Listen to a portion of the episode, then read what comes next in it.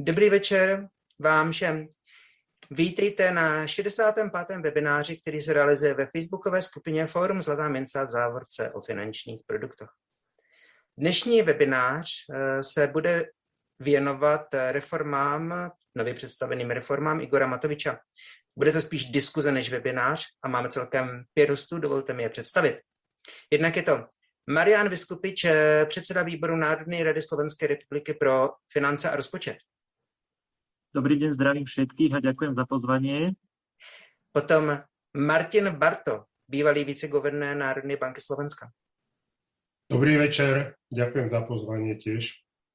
Mikuláš Peksa, europoslanec za Českou republiku a člen hospodářského a měnového výboru Evropské komise. E, jsi mutnutý, ale dobře, e, viděli jsme, že jsi něco řekl.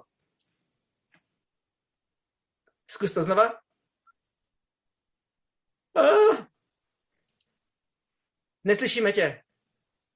Omlouváme se všem divákům za drobné technické problémy, které momentálně se realizují. Dobře, zatím představím ostatní hosty. Michal Mešťan, proděkan pro rozvoj a digitalizaci ekonomi- ekonomické fakulty Univerzity Matěje Bela v Banské Bystrici. Dobrý večer prajem všetkým. A nakonec eh, Roman Šerhofer, ředitel European Investments Center. Dobrý den, děkuji za pozvání. Já jsem Jiří Ščobák. Eh, chtěl bych eh, na úvod dnešního webináře říci, že se nechci v této diskuzi, která byl bych rád, kdyby se vešel do jedné hodiny, věnovat eh, například přídavkům na děti, protože se jedná spíš o sociální než finanční sféru. Také nechci hovořit o tématech, jako jsou rekreační bonusy pro seniory, tringelt nebo krčak s vodou. Samozřejmě, když to někdo za stůl zmíní, tak ano, ale ne, ne, ne, nedefinoval jsem na tyto oblasti samostatný čas.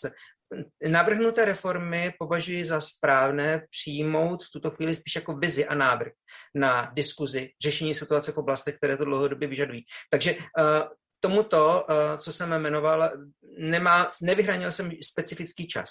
Pojďme uh, na reformu jako na celek. První otázka a odpovídat první bude Marian Vyskupič. Reformu Ivana Mikloša charakterizovala jednotná sazba 19%, eh, rušení výjimek a zjednodušování. Jak se dá charakterizovat uh, Matovičův návrh? Uh, Marian? Myslím si, že... Je ma počuť? Áno.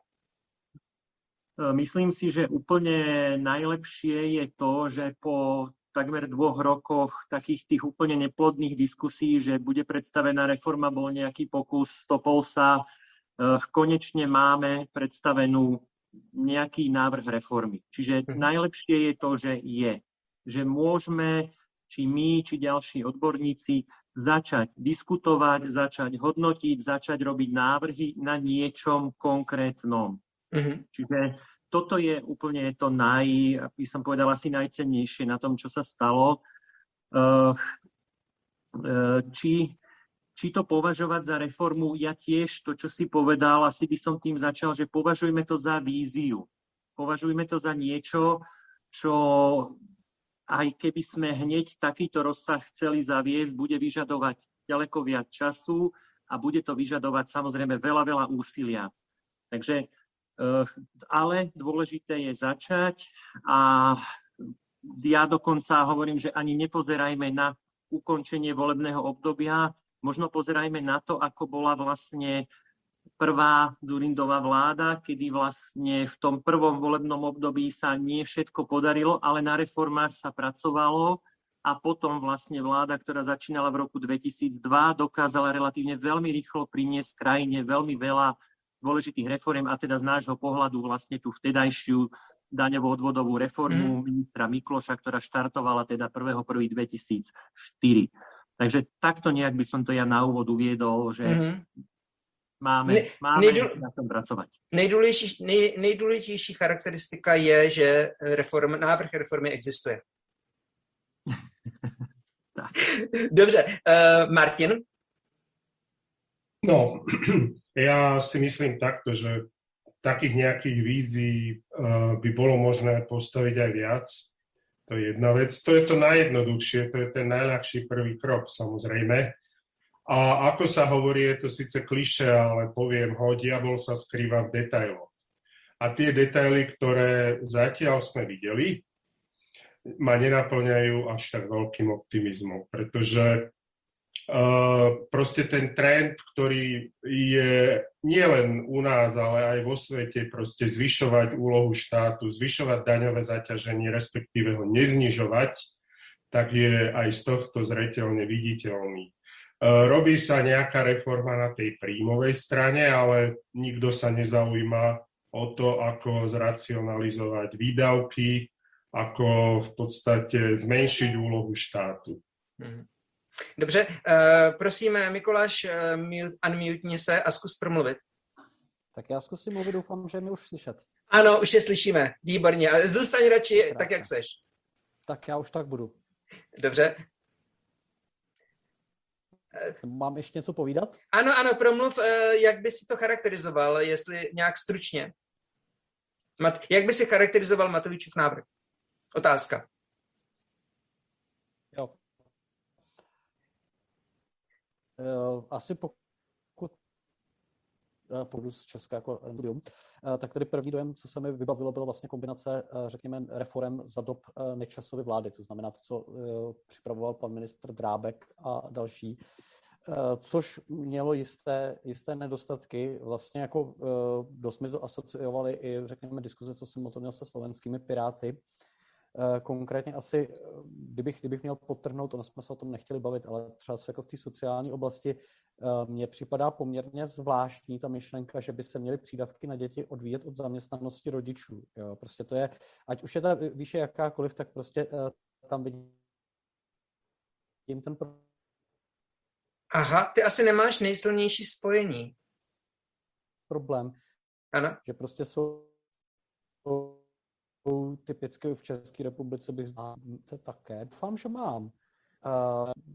Podobné problémy prostě máme také a myslím si, že e, typicky tohle je přesně ten, ten způsob reformy, jak vlastně lidi, e, který lidi, kteří chtějí těch problematických regionech, se špatně schání práce, e, v situaci, kdy se dostanou do problému, srazí do ještě daleko horších problémů, protože prostě těm lidem, kteří přišli o práci, ještě vlastně vypadne další příjem do toho rodinného rozpočtu, což se ve finále projeví negativně právě na těch dětech. Takže mně ty reformy přijdou jako, že asi by se v kontextu toho, jak vnímám slovenský uh, daňový systém, asi by se něco dělat mělo.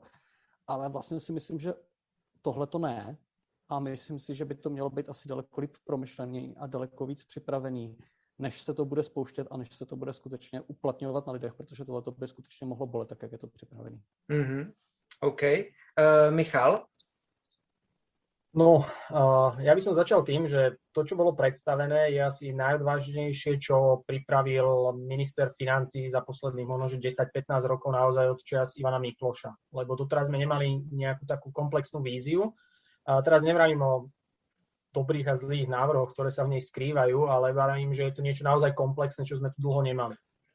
Skrýva sa tam veľmi veľa vecí, teda bolo nám predstavených veľmi veľa vecí, z ktorých málo bolo vysvetlených, respektíve e, nešli do hĺbky. Či už to bol jednotný odvod, akým spôsobom sa budú deliť podiely e, poistného, zdravotné, sociálne a tak ďalej. Takže to sú naozaj pandorine skrinky, ktoré nemáme otvorené a ktoré je potrebné vyriešiť, aby sa naozaj z toho nestal jeden fond, z ktorého sa bude peniaze prelievať tam, kde je treba a bude si nejakým spôsobom medzi sebou budú štátne inštitúcie a nejakým spôsobom prerozovať tieto peniaze. Ako, a jeden, čl- otázka. a jeden človek o tom bude rozhodovať, jak sa to bude rozdielovať.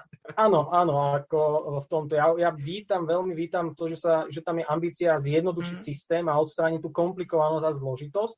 Na druhú stranu, keď aj bolo povedané, že niečo ideme zjednodušiť, tak potom tam boli dané podmienky, ktoré zase tam zavádzajú nejaké výnimky, nie, niečím sa podmienujú. Otázka je, do akej miery sa to bude možné kontrolovať a tak ďalej. Takže uh, moje dojmy uh, ja vítam, predstavený návrh, to, čo povedali aj moji predrečníci, že je super, že sa vieme vecne baviť o nejakom, nejakom názore, o nejakej predstave, ale je potrebné jednotlivé tie návrhy rozobrať, rozanalýzovať a naozaj uh, veľmi dôkladne, aby tie dopady boli vo väčšine v tomto prípade, lebo nemôžu byť len pozitívne, ale mhm. aby naozaj v globále to, čo to má priniesť, prinieslo viac pozitív ako tých negatív. Mm-hmm. Roman? Ja to vidím tiež tak podobne, že je to vlastne predstavenie nejaký, e, alebo nejaký zoznam tém, v ktorých sa budú robiť zmeny. Asi tak by som to povedal najdiplomatickejšie. Za nejakú brutálnu reformu to nepovažujem samozrejme, lebo to je pre mňa len absolútne naozaj citeľné zníženie daňového e, zaťaženia občanov. To, to sa v tejto chvíli to tam nehrozí, keďže má byť plus minus daňovo neutrálna. Takže sú tam niektoré užitočné veci, e, skôr také zjednodušenia kozmetické, ktoré mohli byť veľmi dávno urobené. Sú tam aj niektoré fatálne chyby, ale celkovo e, to hodnotím, že je fajn, že tu niečo máme, dá sa o tom diskutovať a že niečo z toho naozaj vzíde a pomôže to občanom. Mm-hmm. Uh, taková mm, otázka, že uh, Romane, budeš odpovědět jako první, že co by si v tomto návrhu označilo za jednoznačně pozitivní a co by si naopak označili za jednoznačně negativní. A když hovořím o negativních, tak ne, nechci, nemluvme zase až tak o těch drobnostech některých, ale prostě tak, takové zásadní negativní věci. Pozitívne, za, za pozitívne považujem vlastne to zjednodušenie mzdovej agendy, to som aj verejne pochválil, jednoducho tam naozaj zjednoduší sa proste ten výpočet, spravia sa dve platby, teda dve daňové zložky, a, a, a v podstate to aj zníži o 2,7 percentuálneho bodu to priame daňovo-odvodové zaťaženie zo 44,4 na 41,7, čo je pozitívne. E, samozrejme, zaťažia sa iné subjekty v ekonomike, takže vlastne ten e, človek to nepocíti, lebo tu, lebo tu daň zaplatí potom v tovaroch. E, vypadávaš nám trochu. Aha. Ja už to lepší. Gestikul... Neslyšíme tě. Aha. A už je to lepší. Áno. Uh, možná jdi blíž a nehýbej se tolik. OK, idem trošku bližšie. Zopakuj poslední dvě věty. Posledné dve vety boli, že teda e, zniží sa to priame daňovo-odvodové zaťaženie e, zamestnanca, ale tie dane samozrejme sa potom zaplatia v tovaroch a službách, pretože budú zdanené iné subjekty. Ale aj takto považujem za, do, za zjednodušenie a také pozitívum a za negatívum a za fatálnu chybu považujem zdanenie živnostníkov. To je proste veľmi problematické na pochopenie v podstate ministerstva, že čo to vlastne živnosť je, o, aký, o, aké, o, aké, o aké súbehy vlastne výnosov tam vznikajú. A to je veľmi fatálna chyba. Keby to mhm. prešlo v tomto, v tomto uh, znení, tak nám tu vznikne minimálne 100 tisíc ezeročiek, kde budú jednoducho optimalizovať dan cez minimálnu, minimálnu dám na ezeročky a to je absolútne zbytočné, takže to, na tým sa treba veľmi vážne zamyslieť a toto celé prekopať, respektíve nechať si to vysvetliť. A dúfam, že Saska v tomto pomôže. Eh, dobře, eh, pro vaši informaci a i pro informaci diváků, eh, konkrétně Martin Barto a i Marian Vyskupič zítra mají jednání s Igorem Matovičem, budou vlastně komunikovat o těchto reformách, čili je poměrně vysoký předpoklad, že pokud v této diskuzi zazní něco zajímavého a věcně užitečného, tak tyto zprávy a informace se k Igorovi Matovičovi a jako ostatním zodpovědným lidem, kteří se reformou zabývají, dostanou. Michal, pokračuj v této otázce. Co je podle tebe jednoznačně pozitivní a co je jednoznačně negativní. Jedno upozornění ještě drobné, nemusíte se všichni za každou cenu opakovat. Prostě když tak jenom řekněte, že s něčím souhlasíte a pokud nemáte nic vlastního, tak klidně dejte tu řeč dál. Povídej. Ďakujem, predbehol si ma, lebo som chcel povedať, že ja súhlasím presne s Romanom. Ja by som k tomu pridal, že aj ten návrh, čo sa týka zdaňovania firiem, má určité pozitíva, ktoré by mohli priniesť, najmä ak sa bavíme o tom, že chceme podporovať podnikanie v sektoroch s vyššou pridanou hodnotou, to znamená zvyšovať aj produktivitu práce a prejsť možno, že z, tého, z tej montážnej dielne, ako sme označovaní, do toho, do, to, do toho sektoru s tou vyššou pridanou hodnotou. Takže tá diaľ cesta je. Ja by som možno že povedal, čo mi chýba v, tej, v, tej, v tejto reforme aspoň som to teda nezachytil, že by sme sa bavili o, o zdaňovaní, alebo o tom, vieme dlhodobo, že na Slovensku majú domácnosti problém s budovaním kapitálu a to je otázka, ktorá sa nerieši dlhodobo. To je väčšia podpora, podpora cez o nejaké daňové úlavy v oblasti budovania kapitálu. Nie je to predmetom dnešnej diskusie, ale bavíme sa o tom, že je potrebné budovať kapitálový majetok, je potrebné sa pripravovať, pripravovať na starobu a tak ďalej. A toto mi tam chýba, taký komplexnejší pohľad, lebo boli otvorení v rámci tejto, v rámci tejto novely, alebo tej, tejto revolúcie, keď to tak nazvem, ako to nazval minister, aj oblasť sociálnej politiky a, odvodov, ktoré sa týkajú tej, tej sociálnej oblasti, ale nejakým spôsobom sa zabudla, je potrebné najmä pri daňovej reforme mysleť komplexne. Hej, to znamená, aby, a to je oblasť, ktorá mi tam osobne chýba. Takže súhlasím s Romanom, čo povedal, tie siln, to pozitívne, to negatívne, ale toto je oblasť, ktorá mi tam chýba nejakým spôsobom, lebo na to nejakým spôsobom, spôsobom zabúdame. Mm-hmm. OK. Mikuláš? Eh, jo, já asi z velké části musím souhlasit s předřečníky. Eh, skutečně, eh, co bych jako viděl jako to, ten významný přínos je to, že to zjednoduší mzdový účtování. Nejsem si úplně jist, jaký to má smysl ještě v roce 2021, protože v podstatě všechny tyhle ty věci se dneska už dělají strojově, to znamená, ta úspora tam jistě asi nějaká bude na druhé straně z pohledu stroje, to zase tak moc velkou roli nehraje. A uh, skutečně mám obavu z těch, uh, nebo měl bych obavu z toho vlastně působení na živnostníky, protože právě živnostníci to je ta, ta část ekonomiky, ze které vlastně vyrůstá ten hospodářský rozvoj. Jo? V podstatě mm-hmm. to, to jsou ty základy těch uh, malých a středních firm do, pro budoucnost. A my to řešíme v Česku taky, stejný problém, jak se vlastně dostat od té montovny, řekněme, k moskovně, a uh, myslím si, že ta cesta skutečně není daňově zvýhodňovat ty velké firmy, ale naopak řekněme právě ty nejmenší, protože ty nejmenší musí vyrůst. Jo? A z těch nejmenších právě vyrostou ty podniky s tou vysokou přidanou hodnotou. Takže já bych úplně asi tímhle tím směrem nešel. No. Mm-hmm. Já bych uh, doplnil citát uh, Tomáše Baťu. Míra blahobytu obyvatelstva celého státu je závislá na tom, jak bohatými nebo chudými jsou jeho živnostníci. Hluboká pravda. Ano. Martin, pozitiva, negativa. Ještě něco, co nebylo vysloveno, co tam vidíš ty? Ano, poprvé tie pozitíva vidím v tom, že sa plánuje zrušiť e, daňové a odvodové výnimky, aj keď to nie je dôsledné a e, niektoré sa zase tam zavádzajú. Ale v zásade, v zásade to je krok správnym smerom, uh-huh. pretože ten systém sa tým pádom zjednoduší. No a čo ja považujem za negatívum, že mm, tá otázka odvodov. Totiž podľa tých prepočtov a podľa toho, čo, čo sme videli, tak uh, vyzerá to tak, že časť tých odvodov, uh, ktoré platia zamestnávateľia, sa premenia na uh, daň z príjmu fyzických osôb. Mm-hmm. Čo môže mať všelijaké nepredvídané následky a na toto. Toto, toto je vec, ktorú treba vyjasniť a o ktorej treba veľa hovoriť, pretože tam sú podľa mojej mienky uh, v Sáske zdravotné odvody. Pretože tam je ešte ďalšia vec, ktorá hovorí o tom, že má sa šetriť aj na zisku zdravotných poisťovní. A ten zisk je okolo 20 miliónov eur.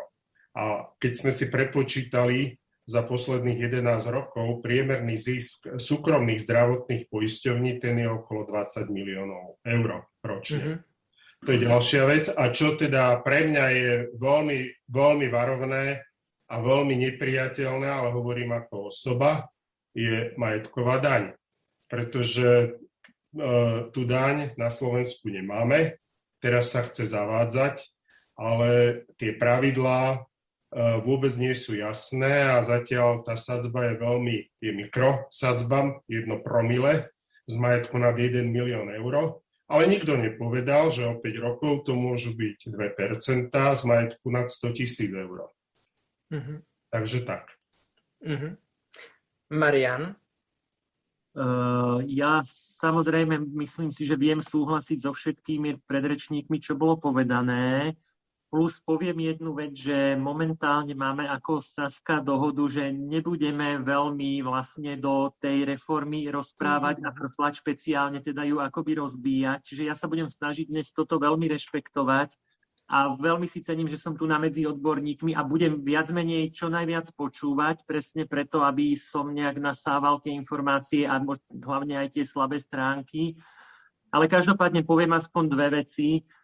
No, nie sme v bode nula. Keď si zoberieme budúcoročný e, deficit rozpočtu, tak budeme sa baviť určite vyše 5-5,5 miliardy. E, súčasťou reformy je teda sociálny balíček, aj keď nie je dnes témou, ale je, je súčasťou, ktorý má asi 1,2 miliardy náklady. A potom B je, toto považujeme za isté, keby teda bola reforma a potom sa môžeme baviť o všetkých tých e, veciach, odkiaľ by sa tie peniaze chceli naskladať. Tam tá realita sa javí na to prvé, druhé aj tretie pozretie už ďaleko menej istá. Takže to sú také tie dve polohy. Mm-hmm. za mě zatiaľ. OK, uh, respektuji to, co jsi uvedl, samozřejmě. Uh, jedna otázka možná konkrétně, na kterou by si mohl odpovědět. Jan Jednislav uh, ve skupině se zeptal, že když reforma tak zdůrazňuje spravedlivost, chci se zeptat, jestli teda i daňové zatížení poslanců a ministrů bude na úrovni běžného zaměstnance. Myslím tím zdaňování paušálních náklad poslance ve výši 1,8 násobku průměrné mzdy, které, pokud se nemýlím, v současnosti nepodléhají zdanění ani odvodům. Ty by si byl za něco takového to? Měl by si s tím problém? No, problém by som samozrejme nemal. Eh, je vždy je samozrejme najlepšie, ak eh, aj my poslanci odrážame tú realitu krajiny. Hej. Málo kto možno vie, že paradoxne naopak, áno, paušálne náhrady máme nezdanené, ale zasa na ústavných činiteľov je aplikovaná ďalšia, nazveme ju kľudne zrážková daň 5%, ktorou sa nám vlastne zdaňuje náš príjem, takže to je taká ďalšia zasa zvláštnosť, ale opačným smerom. Čiže tomto si myslím, že ak nastavíme dobrý daňovo-odvodový systém, nie je najmenší dôvod, aby zrovna ústavní činiteľe mali nejak diametrálne odli- odlišné parametre. Prečo? Mm-hmm. mm-hmm. Měli být příkladem. Presne tak. v mnoha věcech. Uh, uh, druhou, možno, že mm. ak ešte teda môžem, uh, druhý, druhými ústami zasa poviem to, že Eh, aj to riadenie krajiny, keď sa pozrieme, aký plat má minister a aký plat majú, povedzme, skutočne top eh, manažéri niektorých firiem, konec koncov aj štátnych, ale aj súkromných, že ono by to upratanie mohlo byť aj v tomto. Máme ministrov veľmi limitovaný počet a myslím si, že paradoxne tam by ten plat zasa mohol byť vyšší tak, aby tým skutočným vodítkom byť ministrom bol ten plat, bola tá zodpovedajúcosť tej dôležitosti úlohy a aby tam teda nemuseli byť žiadne bočné, bočné vplyvy. Čiže aj toto je vecou možno upratania. Hej, Rozumím, aby, aby, být, aby být ministr bylo lukrativní povolání. No, lukratívne. Hlavne, aby tam išiel skutočne schopný a, a skúsený človek, ktorý bude ministrom za teda peniaze a bude e, robiť robotu takú, aby, aby teda to bolo fajn. V no, případě schopných eh, manažerů, proti tomu osobně já nic nemám, můj osobní názor. Dobře, eh, Martin Barta, ty by si eh, možná mohli odpovědět na otázku a ostatní, prosím, když budete chtít něco doplnit, zvedněte ruku, já si myslím, že asi jeden člověk by to vyřešit mohl. Před třemi hodinami zhruba navrhlo za lidí rozložit realizaci reformy do více fáz. Má to podle tebe logiku, souhlasíš s tím, Martin? No, zas to je také plácnutie do vody, pretože nevieme, čo bude v prvej fáze, čo bude v druhej fáze. Samozrejme, že niektoré... Neřešit to, neřešit to jako celek, prostě neříct si, že za každou cenu to musíme schválit jako jeden obrovský balík, ale prostě rozdělit si to a rozkouskovat, možná nejdřív schválit věci, které budou průchodné poměrně rychleji než ostatní. No hej, len tam môžu byť veci, ktoré na seba nadvezujú a to by okay. mal byť logický celok. A treba upozorniť, že do volieb e, sú zhruba dva roky, hej. Mm-hmm. Takže neviem presne, ako by sa to rozfázovalo, že, alebo by sa čas nechala na uh, obdobie po voľbách. Ale ja si osobne myslím, ma, vidiať skúsenosti z reforiem, ktoré sa robili za druhej Zurindovej vlády, mm-hmm. že skôr treba robiť veci uh, v balíku, uh, nenecháva to na neskôr, pretože uh, E, v zdravotníctve to vidíme. Tam posledná fáza tej reformy neprebehla a to bolo určenie nároku. A na to doplácame dodnes. To, že nie je určený nárok, e, na ktorý má občan, na nárok zdravotnej starostlivosti, na ktorý občan má právo a majú dostať pri platbe e, odvodov do verejného zdravotného poistenia, tak na to doplácame dodnes. Mm-hmm. Pretože neexistuje súkromné pripoistenie, lebo nie je báza, na ktorú by sa to dalo keby prilepiť. A jednoducho, jednoducho uh, existuje, alebo respektíve platí tu napríklad to, že de facto tá zdravotná starostlivosť sa neposkytuje každému rovnako, ale v podstate tým, že uh, uh, dopyt je väčší ako ponuka, tak platí metóda širších lakťov, známostí a úplatkov a tak ďalej. A vlastně je to, je to důsledek toho, že se to neschválilo všechno najednou, ale rozkúskovalo se to... A toho, že, že nebola už potom politická vôľa a že vláda vlastne padla v 2006 skôr asi o pol roka. Mm-hmm. Tie voľby sa posunuli z jesene na jar, ak sa mm-hmm. pamätáte. OK. Um, jaký bude po Matovičové reformě se daňovým poradcům dařit lépe nebo hůř? Bude ten systém jednodušší anebo přehlednější? Michála, chceš odpovědět? Do, ne, můžeš odpovědět jako první? Môžem, Daňoví poradci, jak se jim bude no. dařit? na základe toho, čo bolo predstavené, veľmi ťažko povedať. Akože tu treba povedať, že stále budú ľudia, ktorí si povedia, prispôsobia sa tomu a sú stále ľudia, ktorí neoptimalizujú a nevyužívajú diery v zákone, alebo ako to povedať, lebo jedná sa o legitimné e, spôsoby, ako optimalizujú základ dane, ktoré nájdu v zákone. Hej, samozrejme, že toto možno, že bude aj potom, lebo nedá sa napísať zákon, to možno aj Mar- Marian potvrdí, že môžeme napísať čokoľvek do zákona, ale ľudia, je, záleží na tom, ako to budeme interpretovať. Hej, to povedia aj mm-hmm. viacerí právnici. Takže ja si myslím, že vždy, bude, vždy sa nájdú ľudia, ktorí budú chcieť um, um, nájsť si svoju pravdu v tom zákone a možno, že uh, optimalizovať tie príjmy tak, aby nemuseli platiť veľké dane. Ale to je taká druhá vec potom, lebo prečo to ľudia robia, prečo ich tá motivácia, možno, že to, čo bolo povedané, ak nebola dotiahnutá nejaká reforma, ktorá sa tu s nami ťahne 15 rokov, tak to eskaluje tým, že sme si museli toaletné papiere nosiť do, do nemocnice a tak ďalej. Tak potom ľudia vravia, prečo by sme mali platiť dane, keď potom za to dostávame niečo. Kebyže si zavoláte domov niekoho uh, stierkovať a urobí vám krivé stierky a nedá sa na to pozerať, už mu nezaplatíte. Áno, Ale... proč by sme měli platiť daně, když politici nedokázali odvést dobrou práci? Áno, ale zase ne, ne, nezvalujem to na politikov, lebo uh, tam je tá tiež nejaká hierarchickosť, to znamená, sú ľudia na nižších úrovniach, sú, uh, sú uh, ľudia, ktorí pracujú v tých štátnych firmách, ľudia, ktorí pracujú na tých, dajme tomu, na ministerstvách a tak ďalej. Takže ono to je celý kolos, ale stále sa na to pozeráme, zaplatíme mm. dane štátu a štát sa má postarať o nejaké tie služby. Takže okay. to je, toto sú také dve nádoby, ktoré nemôžeme odtrhnúť. Nemôžeme sa sústrediť len na tie príjmy alebo na to, že ideme vyriešiť nejakým spôsobom tie príjmy, ale aj potom, že čo za to dostávame my ako občania Slovenskej republiky. Mm-hmm. Um, jaký dopad, co vlastně ještě nebylo zmíněno teď, ale třeba i Trend se tomu věnovala, jaký dopad eh, bude, by mohla mít takto přijatá reforma na uh, samozprávy, na lokální samozprávy? Kdo chcete reagovat jako první, zvedněte ruku. Martin? A, môžem povedať asi toľko to, že pokiaľ by tie návrhy prešli, tak uh, zvýši sa rady, uh, teda dosť, dosť zásadne príjem dane z príjmu fyzických osôb, ktorá je vo veľkej časti príjmom samozpráv. Čiže za, samozprávy by si vlastne mali polepšiť. Aj keď sa tam plánuje, že že e, ten rast príjmov sa zníži o 200 miliónov eur, ale podľa tých odhadov, ktoré existujú, tak ten rast príjmov by tam mal byť. A treba povedať, že samozprávy e, v zásade tým, že sú napojené na daň z príjmov e, fyzických osôb, ktorá, ktorej výnos neustále rastie, pretože rastú priemerné mzdy, čiže rastie, rastú aj dane.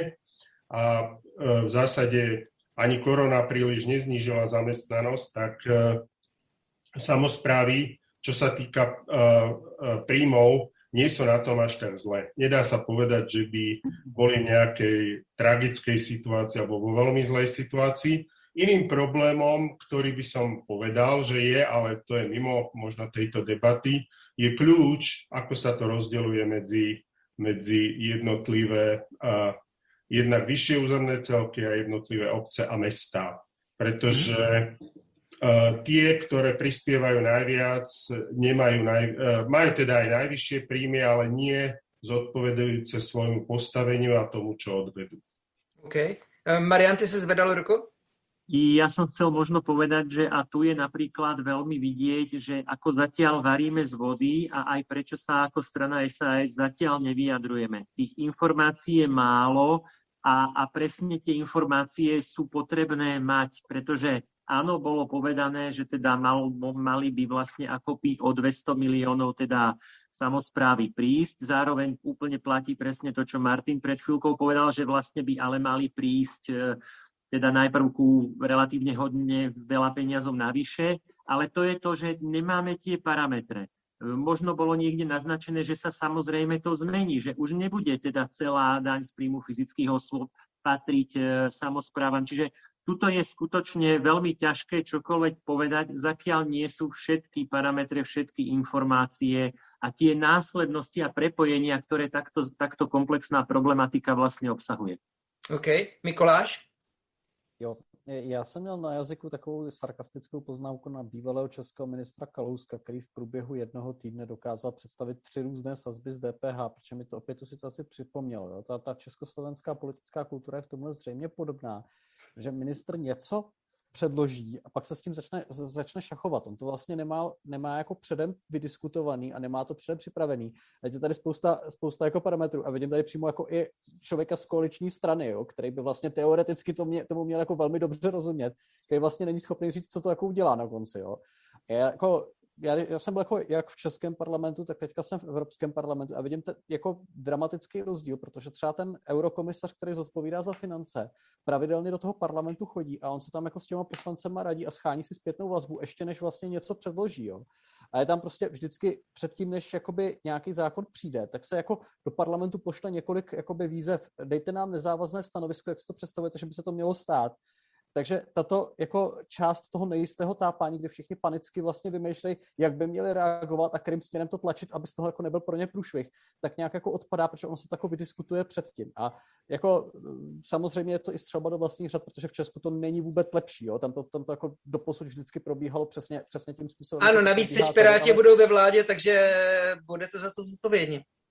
Bohužel ano, a já teda pevně doufám, že uh, budeme, muset, uh, budeme schopni tyhle ty procesy pokud možno co, uh, co nejrychleji představit, protože si myslím, že ta zpětná vazba by měla být prostě zjišťovaná předem a tohle by mělo být předjednaný. Ta reforma, tak jak měla vznikat, podle mě měla vznikat na základě toho, že jsou nějaké vstupní jakoby, doporučení od OECD, jsou nějaké vstupní doporučení v rámci evropského semestru. Slovensko určitě bývá posuzováno pravidelně jaksi Evropskou komisí z hlediska toho, jaká je struktura ekonomiky a co by se s tou ekonomikou mělo dělat. A tohle to podle mě měl být základní bod, od kterého se mělo vycházet a měla začít nějaká jako normální parlamentní diskuze mezi těma koaličníma partnerama, ale měla být přizvána asi i opozice. Jo. Já přesně si teď nejsem jistý, jak moc vlastně tam byl scháněn, uh, byla scháněna zpětná vazba od opozice, ale přijde Od opozice by se nic nedozvěděli konstruktivního. Zapomeň na no. opozici. Chápu, ale pak si připustíme tu nepříjemnou realitu, že pokud za dva roky budou volby a ta opozice se dostane k moci, tak celá ta reforma se může zase uh, rozpadnout, jo? což vytváří ohromnou nestabilitu toho podnikatelského prostředí a myslím si, že to není dobrý. A říkám, je to třeba do vlastních řad, Česku máme stejný problém okay. a myslím si, že bychom se měli naučit. Ano, te- technickou poznámku má Martin. Ja iba by som chcel povedať, že na Slovensku po roku 2006 až k takému odburávaniu reforiem tou prvou Ficovou vládou nedošlo. Mm. O, potom postupne sa niektoré veci zhoršovali, ale to nebolo dané. E, motivácia nebola taká, že my sme neboli prizvaní, ale skôr potrebujeme viac peňazí. Mm. OK, uh, Marian? Ak môžem ja ešte povedať teda niečo k strelbe do vlastných hradov, tak to ešte my by sme chceli byť aspoň v tej situácii, ako je Česko, pretože my to, čo bolo prezentované, teda návrh reformy, to všetko sa malo diať presne tak najprv vo vnútri, aj stretnutie, ktoré bude zajtra, malo byť ešte stále, stále vo vnútri a všetky tie veci, ako, ako Mikuláš spomínal, to všetko malo byť. To všetko ale neprebehlo a preto, uh, preto sme vlastne dnes, kde sme. Hej. Ja ešte stále musím povedať, že ja o tej reforme bohužiaľ neviem vlastne o nič viac ako všetci, čo tu sedíme. Aj keď som koaličný poslanec a toto je ten, ten začiatok, že nie je to úplne dobré takto, ale zároveň preto sme takí zdržanliví, lebo dobre, tak už teda už verejnosť už má o čom rozprávať, to je veľmi dobre, lebo vychádza proste rôzne informácie, rôzne analýzy, ale to, čo sa má udiať vždy pred predstavením, sa ešte neudialo a preto to chceme aj teda po predstavení, ale najprv celé mať. Viete, ono je strašne jednoduché povedať, že takto sa to nerobí a takto to nemá šancu na úspech. Ale toto proste práve nechceme. Všetci vnímame, že Slovensko potrebuje reformy, potrebujeme reformy ako sú a preto chceme aj, aj takto vlastne touto zdržanlivosťou dať šancu tomu, čo neprebehlo, ale musí prebehnúť, pokiaľ chceme samozrejme sa posunúť ďalej v tých parametroch a v detailu. Mm-hmm. Mikuláš, ještě bys něco doplnil, protože tebe jsme, tebe jsme přerušili? Jo, tak já si teďka taky něco řeknu. Uh, asi, asi uh, můžu jenom souhlasit. Uh, myslím si, že, myslím si, že tohle by mělo být, uh, tohle by mělo být uh, líp vydiskutováno.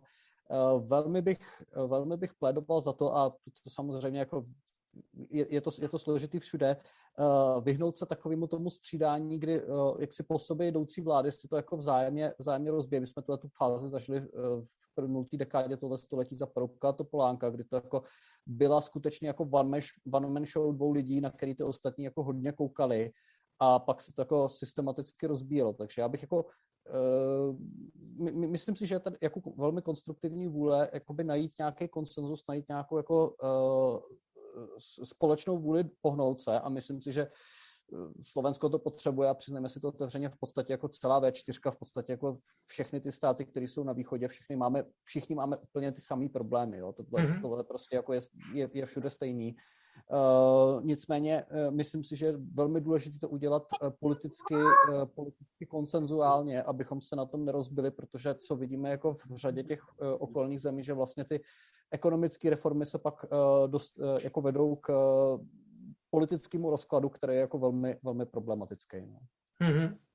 Ono by v zásadě i při přípravě reform, které se týkají financí, byla i cesta, že lidé, jednotlivci, kteří to připravují, prostě můžou položit bez nějaké informace, že jim jde o přípravu reformy, tak mohli by položit nějaké otázky nebo si testovat nějaké informace ve Facebookové skupině Forum Zlatá minca, kde je dostatečné množství finančních odborníků, kteří by jim určitě k tomu odpověděli i veřejnost. Stačilo, když jsem předevčírem dal informaci, že co si o tom lidé myslí a minimálně na reformu ohledně živnostníků se sneslo poměrně e, značné množství materiálu, které pravděpodobně, kdyby lidé, kteří toto předkládali, měli předem, tak by to nepřed předložili v, tom, v té podobě, v jaké to bylo prezentováno veřejnosti.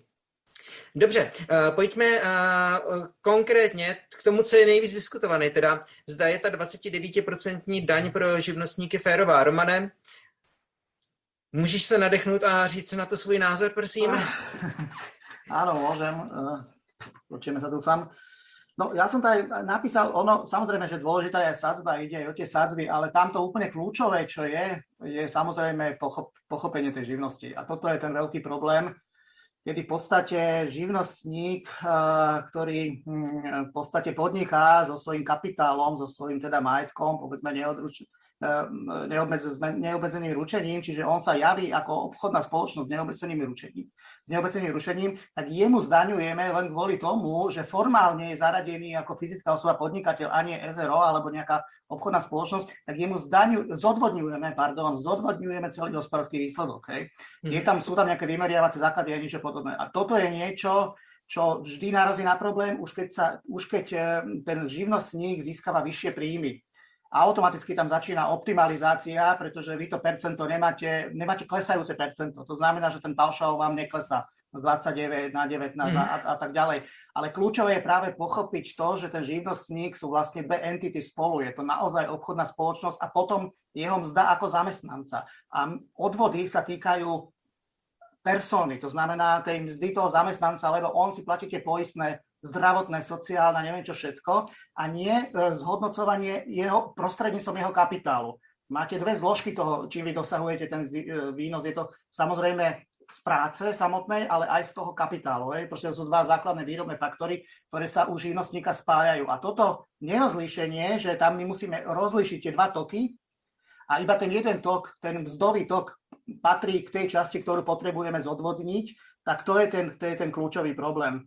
A toto je alfa omega, ehm, keďže živnostníci môžu prejsť na SROčky, kde samozrejme je zákon dan, zadaná nejaká minimálna mzda, tak samozrejme, ak by to takto prešlo, tak by prišiel to rátam až cez 100 tisíc tých živnostníkov, že by mohli založiť jednoosobové SROčky. A to tu nechceme, to zahodí ten súdny systém, registrové súdy a všetko. Len z toho titulu, že nechápeme, že čo patrí, aká časť toho je hospodárskeho výsledku patrí a je, predmetom teda zodvodňovania a ktorá potom je predmetom dane z príjmu. je to niečo podobné, pre jednoducho si to môžu ľudia predstaviť tak, že je to ako keby právnické osoby platili odvody zo svojho zisku. Čiže nie len z tých zamestnancov, ktorých zamestnávajú, ale aj z celého zisku. Toto je také najjednoduchšie, najjednoduchšie na, na predstavu. Mm-hmm. A kdo chce pokračovat, zvedněte ruku. Dobře, já bych tedy potom doplnil, že uh, Patrick Berger měl že, otázku, že na základě čeho bylo stanovené číslo 29%? Byla nějakým způsobem zohledněná Laferova křivka nebo podmínky v okolních krajinách? Možná, že toto je otázka, která by měla být položena potom uh, lidem, kteří toto tvořili. Že tuto otázku, na toto asi neodpovíme my v tuto chvíli. Potom ale byli, ano, Michal? Ja by som len doplnil, že teda mm, Martinovi a Marianovi, že na viacej čísel by ste sa mohli spýtať, ako k ním dospeli, hej, lebo to je taký základ, že z čoho sme sa dostali k týmto, v ekonomii to nazývam bulharské konštanty, keď máme nejaké číslo, a nevieme, že ako sme ho dostali. Hej. Ako ja rozumiem tomu, že ak sa bavíme, o, je to nižšia sadzba, ako bola, keď nejaká kumulatívna, ale vo finále sa musíme pozerať na celú populáciu, ktorú ideme zdaňovať. To znamená, že aby sme sa na to takto, takto pozerali a samozrejme zohľadňovať aj tie aspekty toho, že máme veľmi veľa, tá príjmová nerovnosť je veľká a korona to Teším sa na výsledky štatistického úradu, ktoré budú publikovať za tento rok, lebo uvidíme, že ako sa tie, tie, tie príjmové rozdiely navýšili. Hej, hovorí sa o tom a ja si myslím, že to bude ešte, ešte väčšie. Takže m, mm, do akej miery vlastne to bude, bude, bude aj efektívne takéto niečo. Mm-hmm. Z pohľadu toho, ako sú môžem, môžem sa opýtať, ale čo máte na mysli, že príjmová uh, nerovnosť je veľká? Skôr Slovensko patrí podľa toho, čo ja viem, medzi krajiny v Európe, kde príjmové uh, rozdiely nie sú až tak veľké ako inde. Naopak s týmto práve, súhlasím. Práve Slovensko je v tomto pomerne rovnostárske, čo je, tradi- čo je ešte dedičstvo socializmu. S týmto súhlasím, ale aj u nás sa tie rozdiely nejakým spôsobom začínajú rozširovať, tie nožnice. Ja nevrám, že, že, že, že to je také, ako môžeme povedať v nejakej západnej Európe, ale ten trend je to, v tej Áno, ale ja napríklad v tomto nevidím žiaden, žiaden problém, pretože jednoducho tie, uh, tie príjmové rozdiely by mali byť a to, sú, to je hlavná motivácia pre, pre ľudí, aby, aby rástli, aby hľadali si nové zamestnania, doplňali si vzdelanie a tak ďalej a tak ďalej. Čiže ja nutne ako nezastávam ten názor, že proste príjmová nerovnosť je niečo škodlivé, naopak ja si myslím, že to je hnací motor uh, rozvoja ekonomiky. Takže ale dobre, to je proste už možno trochu aj ideológia. S týmto, s týmto súhlasím, aby som len doplnil, že s týmto súhlasím, ale skôr mi chýba, možno, že aj o týchto diskusiách nastavujeme reformu, nenastavujeme na toto obdobie, ale pozeráme sa do budúcnosti, kde ten predpoklad, ak sa budeme pohybovať tom, že tie rozdiely budú, to je prirodzený vývoj, ľudia budú niektorí zručnejší, niektorí menej, dokážu si viac zarobiť, tak aby toto dokázalo reflektovať nejakým spôsobom, aby tam bola kvázi vízia toho, že nejakým spôsobom kam smerujeme. A ešte jedna poznámka, e, aby, aby sme sa rozumeli. Ja, teda môj názor je taký, že daňový systém nemá byť niečo, čo má, e, povedzme, riešiť iné otázky, iné politiky. Čiže ani sociálnu politiku, ani nejakú spravodlivosť. Proste daňový systém má byť čo najjednoduchší a má prinášať adekvátne prostriedky, e, o ktorých tá komunita, ten štát sa domnieva, že ich treba platiť zo spoločného. To je, to je všetko. A možno, ano. možno by som ja ešte teda tuto k Martinovi presne dodal a myslím si, že celej spoločnosti by veľmi pomohlo, keby sme tým daniam dali strop. To je to, o čo sa my snažíme daňovú brzdu, o to, aby sme sa ako spoločnosť dokázali dohodnúť, že je nejaká maximálna hranica, nad ktorú sa už nedá ísť a musíme tie problémy spoločnosti riešiť proste inde, či už na zmenšovaní veľkosti štátu, respektíve na jeho efektívnosti a teda a teda. Mm-hmm. Uh, já jenom čistě technickou informaci. Hovoříme 46 minut a je nereálné, aby jsme to dokončili do jedné hodiny. Čili bude tento webinář trochu delší než jedna hodina. Budeme se snažit dělat co nejkratší, nebudeme zbytečně hovořit, ale prostě překonáme tu jednu hodinu. Uh, Mikuláš, Roman, vy jste se tam hlásili v průběhu řečí ostatních? Hlásíte sa ešte? Ja, áno, ja možno no. iba doplním, že presne súhlasím, čo Martin povedal. Nemá to byť tá otázka tej príjmovej nerovnosti. Ja som skorej, možno, že Michal to myslel tak, že čo sa snaží Matovič riešiť, to znamená to heslo jeho, že rovnaká práca, rozdielna pláca, to, čo tam teda mal napísané a to súviselo práve s, tým, s tými živnostníkmi, že vy, keď robíte niečo proste v zamestnaneckom pomere, v čistom dostanete menej, ako keď sa prehodíte na živnosť. Neviem, či toto Michal nemyslel, eh, lebo to, sa, to je také asi také najaktuálnejšie v tomto zmysle. Tam vidíme ten pokus, že ako keby všetkých rovnako zdaniť, aby mali každý rovnakú, rovnaký ten čistý príjem. Takže skôr takto by som to ešte teda eh, videl, mm-hmm. čo, tú poznámku Michalovi. OK, Martin kýve hlavou, Mikuláš, poznámka? Jo, tak ono se to trošičku posunulo do, řekněme, deklarování ideových pozic uh, jednotlivých zúčastněných, tak SAS svoji pozici deklarovala, tak já bych asi možná něco málo řekl, že my Piráti to vidíme trošičku jinak, uh, v tom smyslu, že já samozřejmě jako vnímám... Ještě, že nejste v jedné, v jedné uh, vládě, dobře, pokračuj. Nejsme v jedné vládě, ale jsme spolu v jednom Evropském parlamentu. Okay. Uh, uh, SA, jak si samozřejmě nějaká míra, řekněme, příjmové nerovnosti je normální a eh, je přirozená a vlastně je i motivační, co je ale podle mě strašně důležitý, aby ty lidi, kteří jsou vlastně v té spodní části, měli nějakou šanci se o tamto dostat. Jo? Aby v situaci, kdy člověk propadne na dno, existovala nějaká jako záchranná ruka, která mu pomůže se zase zvednout. A přijde mi, že jak se často mluví o tom, že stát musí být co nejmenší, tak se zapomíná na to, že tuhle tu záhrnou ruku občas někdo prostě musí zafinancovat a není úplně dobrý tohle to zapomenout, protože uh, ty lidi, kteří jsou na tom dně, pak ve finále, ve finále, když jakoby přijde na to řešení těch jejich problémů ex post, tak to je daleko, daleko dražší je zdvihnout ve chvíli, kdy už všechno prohráli a už vlastně nemají žádnou možnost. Takže podle mě je lepší uh, pomáhat cíleně v situaci, kdy ta pom- pomoc je vlastně ještě levná a smysluplná. A ještě jsem chtěl říct poznámku k té Laferově křivce.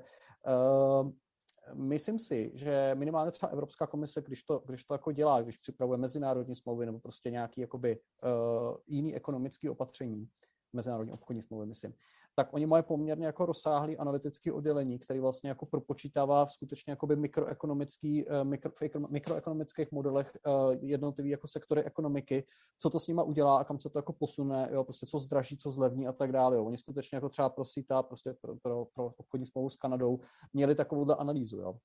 A chtěl jsem říct, nevím, jak to má slovenský ministerstvo financí, myslím si, že by mělo mít něco podobného, možná o něco málo menší. Každopádně jsou tam určitě nějaký lidi, kteří sedí a počítají věci. A Myslím si, že v celé Evropské e, unii platí zákon o svobodném přístupu k informacím nebo nějaký jeho ekvivalent. To znamená, podle mě lze žádat od slovenského ministerstva financí, čímž nechci nikoho k ničemu navádět, že e, lze žádat podkladové informace, na základě kterých tahle e, reforma vznikla a třeba se dozvíte spoustu zajímavých věcí. Dobře, já jenom z poznámek, tedy spíš uh, komentářů, které přišly ještě před webinářem k tomuto, Jan Rozdík napsal, mě zajímá hlavně nový způsob zdaňování živnostníků. Aktuální systém je nespravedlivý na obě strany, i pro zaměstnance, i pro seriózní živnostníky, ale nový systém, zdá se, řeší jenom polovici, polovinu problému a minister si jde dělat další, koliká to už pořadí, skupinu odpůrců živnostníci.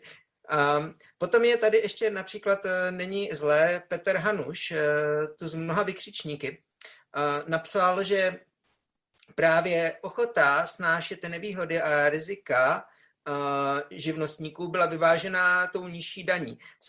vypsala rizika, které živnostníci mají. Samostatné schánění zakázek, riziko okamžité ztráty práce, nižší důchodek i dvojnásobně, nižší PN, nemá proplacenou dovolenou, nemá přeplacenou návštěvu u lékaře, nemá e, preplatěný doprovod člena rodiny u lékaře, nemá nárok na příspěvek na stravu, nemá nárok na náhradu mzdy nezaměstnanosti, nemá nárok na odstupné, nemá výpovědní lhutu, nepodléhá ochraně zákonníku práce, ruší celý majetkem. Při rizikové práci si musí platit úrazové pojištění, musí se zabezpečit materiální technické vybavení sám, administrativní zatížení. A ještě v neposlední řadě, přímo teď už pod webinářem máme otázku od Petra Haluše, že jaký by podle vás mělo být optimální zdanění živnostníků? Okolik výhodněji proti zdanění zaměstnance, což je možná taková, že prostě jestli vy si dokážete představit váš tak okamžitý takový osobní názor, jak by, te jak by ti živnostníci mohli být tak reálně zdaněni. Protože uh, další věc je, co například ty včera na televizi Joj ráno řekl bývalý ministr financí Ivan Mikloš, že co se živnostníků týče, je za, on je za vyřešení problému takzvaných kvázi živnostníků, kteří pracují jako standardně zaměstnance, ale využívají nižší zdanění. A padla i přímo otázka, že předpokládáte, že tato reklama, reforma může znamenat konec takzvaných falešných živnostníků, čili uh, ono asi pravděpodobně z těch zpětných vazeb uh, vypadá to tak, že je to volání potom, aby ten, uh, to zdaňování živnostníků bylo reformováno, aby to bylo jinak, protože ten momentální systém není dokonalý. A, ale současně je otázka, kolik by to asi mělo být. Lidé se tomu evidentně nebrání, ale zřejmě to nechtějí přesně tak, jak to bylo navrženo aktuálně od Igora Matoviče.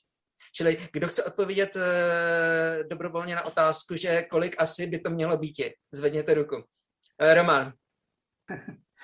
No, dneska to vychádza tak, že živnostníci za rok zaplatia približne 2000 eur. Mm-hmm. Ja to hodnotím tak, že to je to, čo chcú zaplatiť.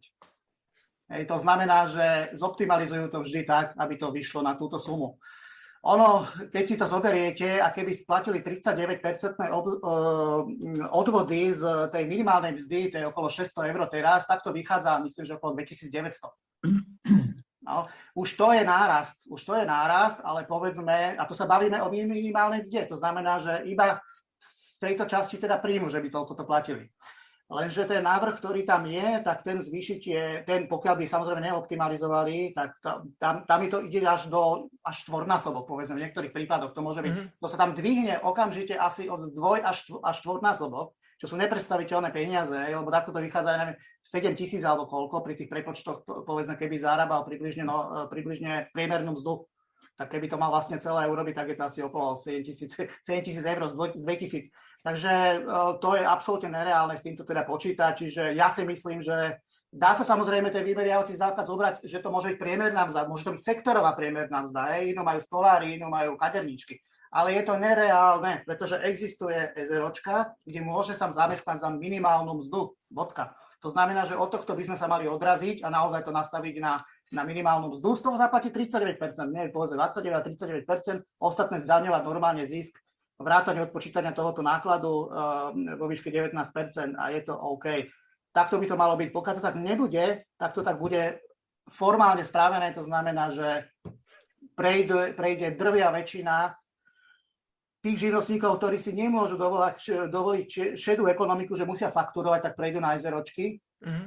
A samozrejme všetci tí remeselné živnosti, však to vidíte aj dneska, to sa neplatí, jednoducho to je, to je, to je bez bločkov. To je bez bločkov, mm. pretože ten človek potrebuje proste postaviť dom, opraviť, opraviť záhradu a tak ďalej. To je strašne veľa činností. Na to ten človek uh, nepotrebuje bloček, to, to, to, to je jasné. Takže toto by bol naozaj veľký prúser. Mm. Kdo chcete odpovedať další? Áno, Marian. Možno poviem ja. Uh, takých pár pohľadov. 400 mhm. tisíc živnostníkov sme mali v roku 2008 a dnes ich je asi 320 tisíc. Čiže my sme za, povedzme, nech 10 rokov prišli o nejakú časť, no verme, že to možno boli teda nejaké tí zdonútenia, alebo nejaké, nejaké opatrenia tam boli, ale každopádne keď vidíme, že nám klesá počet živnostníkov, ktorých teda ja považujem za podhubie ekonomiky a veľmi, veľmi potrebných, tak by sme mali uvažovať, že skôr im pomáhať, keď vidíme, mm. že, že klesajú. To je jeden pohľad. Druhý pohľad je, že väčšinou, keď chceme na Slovensku niečo urobiť a chceme to urobiť, že zmysluplne, no tak je nejaká V4 a treba sa pozrieť na tri okolité krajiny, do Česka, do Polska, do Maďarska a urobiť nejakú formu priemeru, alebo teda pozrieť sa, ako to tam je. Hej? Mm-hmm. Myslím, že aj Ines teraz robil pekné porovnanie, myslím, Roman to spomenul. Čiže ak nastavíme niečo, čo je 4 krát vyššie ako v Maďarsku napríklad, no asi to nemôže byť dobré, už len z princípu. Takže ten, ten eh, pohľad by mohol byť takýto, že pozerajme na nejaký priemer okolitých krajín, ktoré sú nám podobné. No a Potom ešte platí jedno pravidlo, zareagujem, že áno, aj my máme taký inštitút, ktorý robí s číslami na ministerstve financií a oni tak pekne hovoria, a to povedali aj pánovi ministrovi, že už sa viacero ministrov snažilo so živnostníkmi akoby zvýšiť ich participáciu teda na, na príjmoch štátu. ale živnostníci majú tú schopnosť sa prispôsobiť. Čo ja napríklad ale považujem za správne. To je ich ukážka ich života schopností. A, a toto treba tiež si uvedomovať, že je nejaká miera toho, čo sú akoby ochotní zaplatiť a to sa nedá násobiť veľkým číslom. Hej? Takže aj toto si treba uvedomovať a v tomto konkrétnom pri živnostníkoch je určite lepšie, že evolúcia než revolúcia. A tých dôvodov už bolo aj predo mnou povedaných viacero, že prečo. Mm-hmm. Než začnu hovořit, než, než řeknu ostatní další svůj názor, tak já bych jenom eh, dodal, že z mm, diváků tohoto webináře určitě nikdo nemá problém s tím, že i politici mají děti. Zapojení tvé dcery do dnešního vysílání. Ne, to je úplně v pohodě, jako kdyby mě se tady začalo něco dít v rámci mé rodiny, já mám tři dcery, tak, uh, tak, uh, tak to člověk prostě řešit musí a to je úplně v pořádku, s tím se nic neudělá nikdo. Dobře, kdo chce... Kdo... Mikuláš? Jo, eh, ono toho už bylo hodně řečeno, tak já bych jenom podtrhnul ty, ty části, které mi připadají obzvlášť důležité. Ten živnostník skutečně je v té pozici, že on ručí za svoje podnikání celým svým majetkem. Eh, to znamená, na, na rozdíl od třeba toho zaměstnance, který v podstatě jakoby eh, de facto přináší tu svou odpovědnost na svého zaměstnavatele za, za, za tu svoji činnost. Ergo, tam je jakoby určitě eh, legitimní a v pořádku, že ten živnostník je v nějakém smyslu jakoby zdaněný míň. To je jako, to je jako v, v pořádku. Já bych nechtěl úplně detailně zabrušovat do, řekněme, jako konkrétních čísel, protože ono to závisí ještě na dalších parametrech, typicky kolik jsou ty, ty, ty, ty paušální odvody, nebo kolik je uh, hranice pro vlastně uh, od kdy člověk musí začít platit DPH, protože to s tím jakoby velmi hýbe. Mm-hmm. Uh, velmi bych podtrhnul, že je důležitý, aby vlastně na všech těchto těch jakoby hranicích ten uh, přechod toho, kolik se jakoby platí na dani, byl spojitý. To znamená, aby tam nebyl skok, protože nám se třeba děje to, že ve chvíli, kdy v Česku člověk přeskočí tu hranici plat, na placení DPH těsně, uh, tak jakoby paradox vlastně platí jakoby víc, eh, než, nebo teda dostane jakoby po zdanění eh, míň, než by jako dostal, kdyby jako pod tou, pod tou hranicí skončil, což je samozřejmě strašně špatně. Jo, a mnoho těch živnostníků, speciálně třeba v IT, to jako velmi, velmi odrazuje, co jsem chtěl mm-hmm. říct. A asi poslední poznámka, samozřejmě je důležité, aby tato hranice jako eh, byla spojita i ve vztahu vlastně kdy, eh, k tomu přechodu eh, živnostník na SROčko, to tady už jako padlo, že asi jako nechcete ty živnostníky jako jedním rychlým opatřením vlastně naraz všechny transformovat na SROčka, ale ono je dobrý se koukat i na to, jakým způsobem ty SROčka fungují v těch sousedních zemích, protože jak známo, tak Evropa má momentálně společný trh zboží, služeb, kapitálu, práce a tak dále. To znamená, ono, když se to jako udělá blbě, tak ty živnostníci nejenom, že si můžou založit SROčka na Slovensku, oni si můžou založit třeba v České republice, začít odvádět daně tam a poskytovat ty služby prostě na základě českého IČA, jo? nebo rakouského, jo? nebo polského, nebo maďarského, jako nevím. Jo? Každopádně myslím si, že uh, vystřelit jako reformu a teď se teprve jako koukat, co to udělá, aniž bychom se jako podívali, co, jak fungují ty okolní země, je docela, docela jako divoká hra a překvapuje mě pan, uh, váš pan ministr, že se do toho jako pustil, ale možná mě ani nepřekvapuje, protože on zřejmě takový je, že tyhle divoký hry má rád. No. OK, uh, Petr Haluš tady pod, pod námi komentuje, že věřím v zdravý rozum SAS při vyjednávání o zdaňování živnostníků. Dobře, uh, k tomuto je otázka, kterou měl David Karabín, že, ale to je spíš otázka asi, kterou neodpovíme možná teď, a je to otázka na položení při dalších rokováních. Jak se mění daňové zatížení pro živnostníků pracujících i na TPP?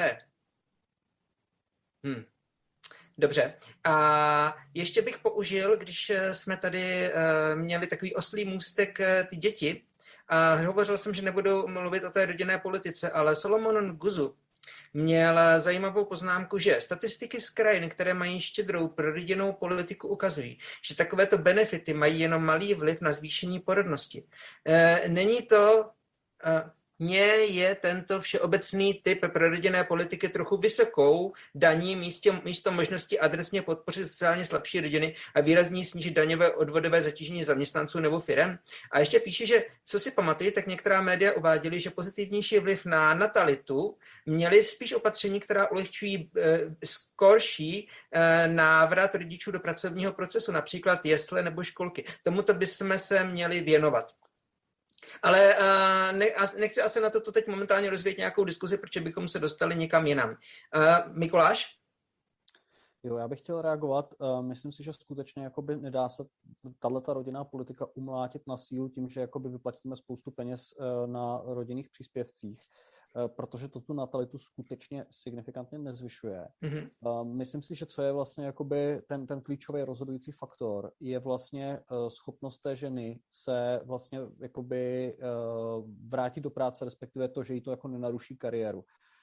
Typicky Česká republika s tím donedávna měla velký problém, Slovensko si myslím, že má taky. Velký, velký problém je, že u nás jako v podstatě nemůže jít na tu, nemůže jít efektivně na tu mateřskou nebo otcovskou, nebo jak to nazvat, rodičovskou, prostě otec. Jo? Že typicky je to vyhrazený výhradně matkám, zatímco třeba společnosti typu Švédsko to mají postavený tak, že prostě 270 dnů mají dohromady oba dva rodiče čerpej, který chceš a s tím, že teda každý musí vyčerpat aspoň 90, pokud nevyčerpá, propadnou. Jo? To, mm-hmm. je, eh, to je jako systém, který vlastně jako v tomhle v tom vyváženější a v praxi pak jakoby, oni, oni těch opatření mají víc, ale eh, v praxi to jako vede to, k tomu, že právě třeba to zmiňované Švédsko nebo prostě ty další skandinávské země mají v tomhle v tom tu natalitu paradoxně vyšší než celý ten, ten náš jakoby východ, ať už se to týká prostě ve čtyřky nebo Baltii nebo dalších zemí. Okay. Takže tohle bych, tohle bych, když už teda zabrošem do sociální politiky, podtrhnul, že si myslím, že je fakt jako hodně důležitý a převá, prostým převáděním účetních částek v rozpočtu se to jako nevyřeší. Tam, tam je třeba, aby se snažilo ministry uh, sociálních věcí. Marian? Ja súhlasím, ale veľmi rýchla poznámka. Eh, keby sme hneď aj pripustili, že štedrá prorodinná politika má vplyv na zvýšenie natality, tak eh, v slovenských podmienkách to nepomôže, pretože ak nebude fungovať krajina ako celok, školstvo, zdravotníctvo, vôbec všetky podmienky, aj daňovo-odvodový systém, tak prvé deti nám odídu študovať už na strednú školu do zahraničia, ďalšie šikovné deti nám odídu na vysoké školy do zahraničia a ďalší ľudia pôjdu pracovať do zahraničia a na Slovensku by aj tak zostali len starnúci rodičia. Čiže nie je cesta a tak jednoduché to nie je, že teda podporme len rodinnú politiku a máme vystarané o všetko a dokonca ešte aj o dôchodkový systém. Bohužiaľ nie. Je to mm. komplexná otázka fungujúcej krajiny, do ktorej, v ktorej sa bude dobre žiť a dokonca ešte opačne. Slovensko má veľmi veľa ľudí dneska v zahraničí a my, ak by sme fungovali ako krajina, máme veľkú šancu, že títo ľudia so svojimi aj skúsenosťami, aj rodinami a konec koncov aj, aj aj financiami vedeli vrátiť. Hmm. To je šanca pre Slovensko. OK, k tomu jenom řeknu moji osobní zkušenost. Naše starší dcera první rok vysoké školy se vyexpedovala do Brna a potom na tři roky do Londýna. Hmm. A momentálně je tam. Dobře, a, a, pojďme se pohnout na další téma. Dání zaměstnance 19%, odvod zaměstnavatele 39%. Roman, odpovídáš jako první. Tvůj názor? Ako som na, na začiatku, ono to zniží to priame daňové odvodové zaťaženie zamestnanca o 2,7%, čo je fajn, akože z tohto pohľadu. E, to, čo mne tam napríklad chýba, a takto, aby som ešte pripomenul vôbec, e, o čom sa tu vlastne bavíme, prečo tieto vlastne témy vznikajú. My riešime celkové enormné daňové zaťaženie na úrovni zhruba 62,5% za rok 2022 a my sa pohybujeme, my to počítame s konzervatívnym inštitútom Miro Štefanika už asi 5-6 rokov a vychádza to bolo 62 až 64% Podľa našej metodiky to už prepočítavajú aj Češi, aj Rakúšania tam to vychádza v Česku plus minus rovnako, nejaké percento, dve navyše, v Rakúsku asi 66 Toto sú samozrejme tie motívy, kedy sa každý snaží optimalizovať a preto vlastne celý tento cirkus, nazvem to, s tou, s tou daňovou odvodovou reformou sa teda e, tu nachádza. Čo sa týka E, čo sa týka teda to, týchto, e, tohoto zamestnaneckej dane a odvodov 19 a 39, čiže je fajn, čiže to celkové, odvod, nie celkové, ale odvodové, dane odvodové zaťaženie bude 41,7, čo je stále obrovské, ale lepšie ako nič. E, čo ja by som ešte bol asi možno odvážnejší, tak to je, že na výplatnej páske naozaj ne, nahradiť pojem celkové náklady práce, celková cena práce hrubou mzdou a ukázať tomu zamestnancovi. Toto je hrubá mzda, 1605 eur a toto je tvoja čistá mzda, 830, daň 44%. Pretože my máme samozrejme čistú hru, mzdu, hrubú mzdu a niekde v rohu eh, na začiatku tej pásky sú celkové náklady práce. To nikoho nezaujíma tých zamestnancov.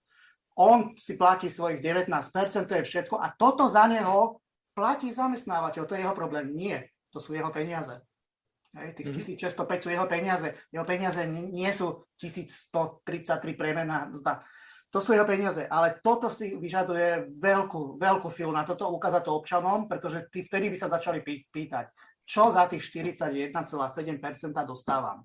Mm-hmm. A, Aby sa zavedla takzvaná superhrubá mzda. No, ani, no jednoducho, hrubá okay. tá daň, bodka. My nemusíme vymýšľať superhrubé z hora, z hora, neviem z čoho, to je absolútne zbytočné. Okay. Toto je jedno a vtedy sa ľudia začnú pýtať. Tu mám e, 1600, tu je daň, neviem, 700, tu je môj, tu je môj plat 800, vymyslím si, hej. Hm. Čo za to dostávam?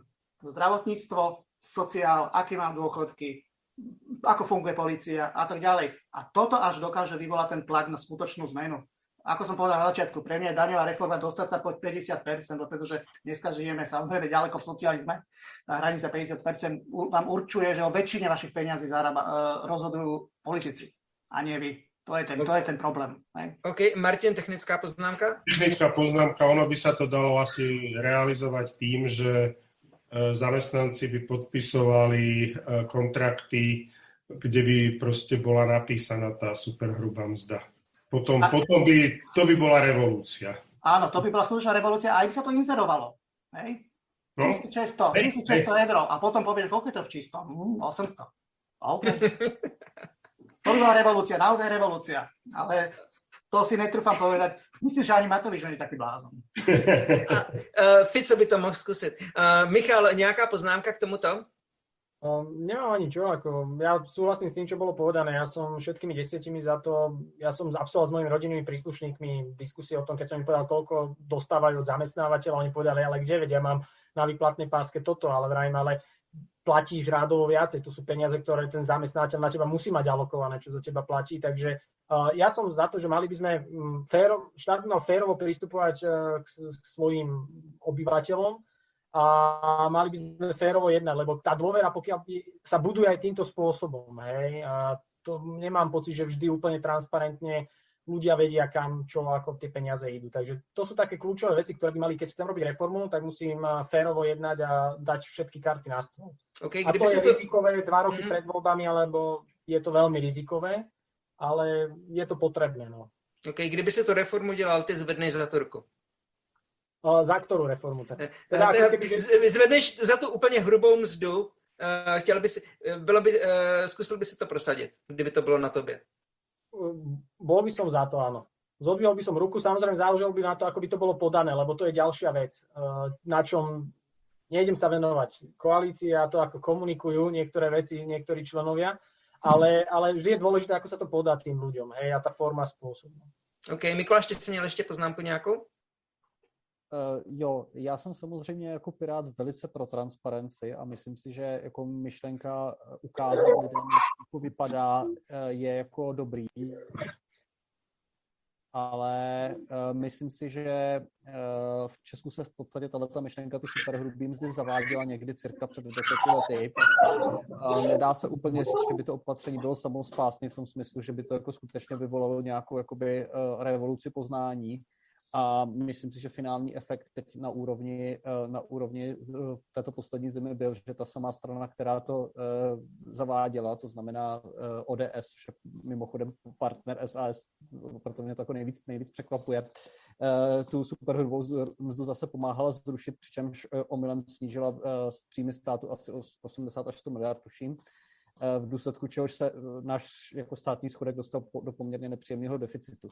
Eh, čili já bych možná spíš pro tu transparenci pledoval na straně té jakoby videový, to znamená, aby bylo vidět, co vlastně ten stát platí, komu a proč. Myslím si, že to je jako daleko důležitější, protože tam, tam by se ty lidi vlastně měli rozhodnout, jestli existuje společenský konsenzus na tom, s těma penězma, který na těch daních vybíráme, skutečně dělat to, co s nimi jako děláme. To si myslím, že by mělo být velice dobře viditelný a velice dobře odůvodňovaný.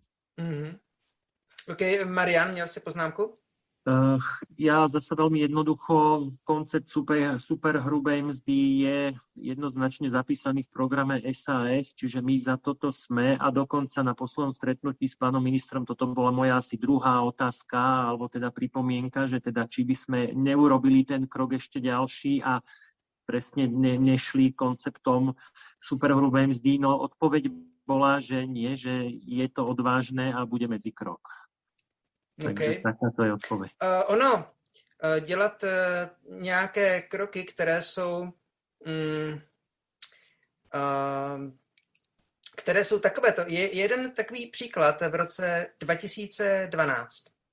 Uh, v Americe velko poměrně rozšířená společnost takových supermarketů GC Penny. A oni eh, měli filozofii, že poskytovali pravidelné slevy svým zákazníkům. Eh, prostě dělali to, co dělají všichni ostatní prodejci, navyšují ceny a následně z toho dávají nižší slevu. A přišel tam eh, prezident eh, Ron Johnson s představou, že definují jasné a férové a viditelné a transparentní ceny, ze kterých se už ale žádná sleva nebude dávat. Čili oni snížili oficiálně ceny, dali toto na to, na to co vlastně by kvázi mělo být po slevě a tak toto komunikovalo. Eh, vydrželi to dělat zhruba necelý rok. Jeho vláda ve společnosti se považuje za jednu z nejničivějších vlád výkonného ředitele jakékoliv společnosti vůbec. Eh, zajímavé bylo, prostě klienti to nevzali. Klienti nerozuměli tomu, že dostávají férovou finální cenu, oni chtěli své slevy. Jim bylo jedno, že, dosta, že v konečném důsledku to vyjde na stejno. Uh, oni prostě chtěli radši vyšší cenu a dostat, toho, dostat z toho slevu, protože potom měli dobrý pocit, což uh, demonstruje um, takové, takový názor, že uh, žádný uh, žádný obchodník, který podcenil inteligenci svých klientů, ještě neskrachoval. Uh, a možná, že otázkou je, nakolik je na něco takového společnost připravena. Nicméně držíme palce. Uh, pojďme se pohnout trochu dál uh, tematicky k otázkám, že Hmm. Prezident, a to, toto je možná tak, Romane, eh, na jedno, na jedno vyjádření, prezident Konfederace od, odborových svazů dnes v Deníku Pravda uvedl, že po reformě stoupne mzda jenom těm, kdo vydělávají víc než 2000 eur a ostatním čistá mzda klesne. Má pravdu?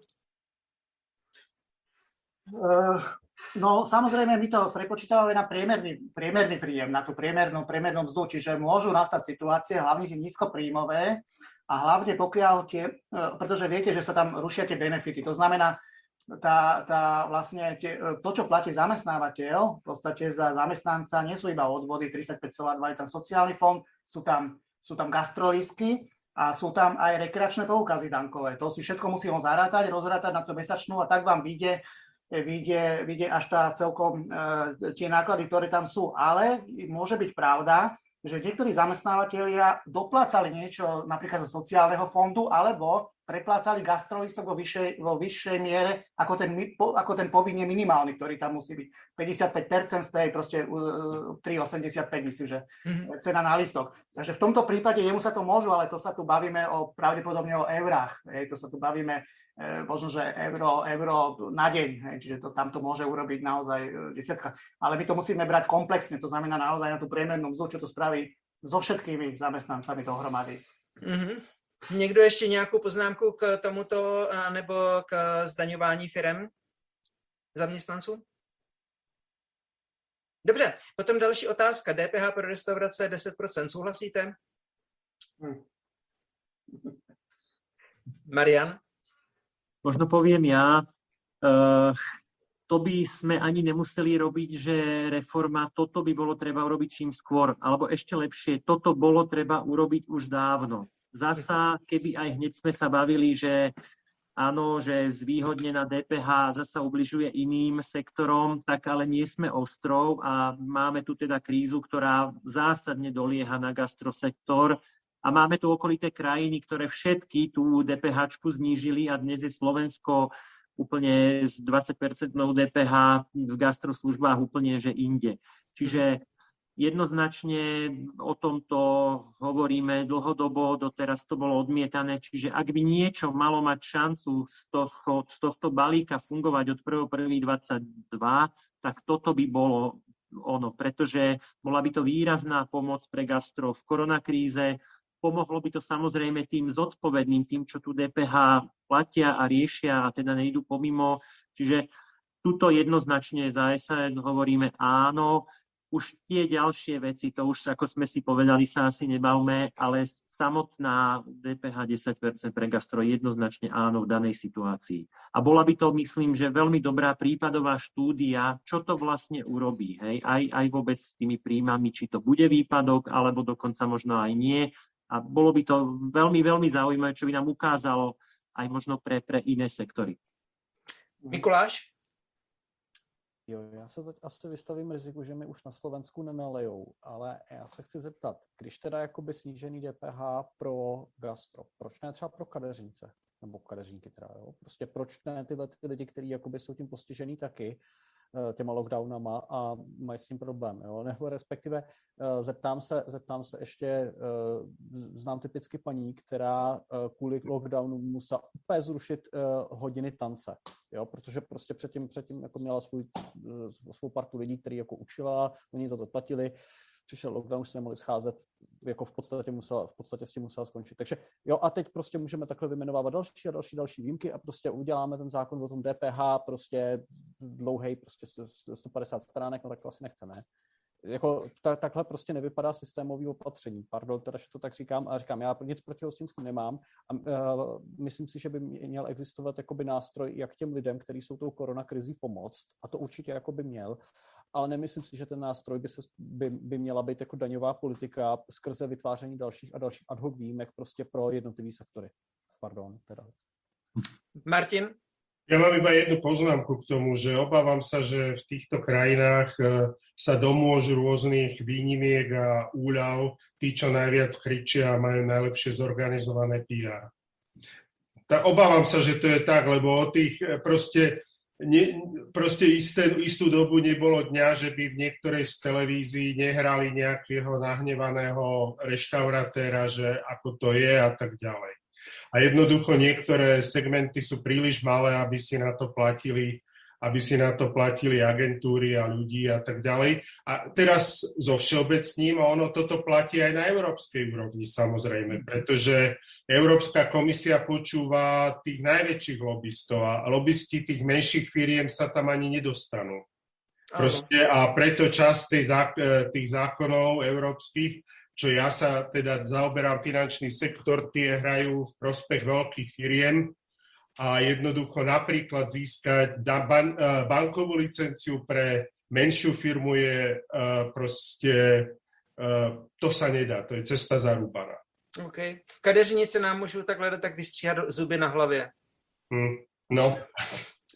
Uh, já si omlám, Michal, uh, máš k tomu nějakou poznámku, či, proč tebe jsme tak nepustili ke slovu nějakou chvíli? Um, ako musím, ne, nemám jednotný názor na to, ako e, to gastro, ja sa na to pozerám, že to je naozaj jeden z celkový sektor, jeden z najväčších zamestnávateľov na Slovensku a ak sa bereme o tom, že keď to zoberieme v súčte a samozrejme, že na to sú naviazané ďalšie veci, keď nám nebude fungovať gastro sektor, tak uh, ťažko môžeme premýšľať na uh, turizmus a tak ďalej a je to nabalené, hej, nejakým spôsobom.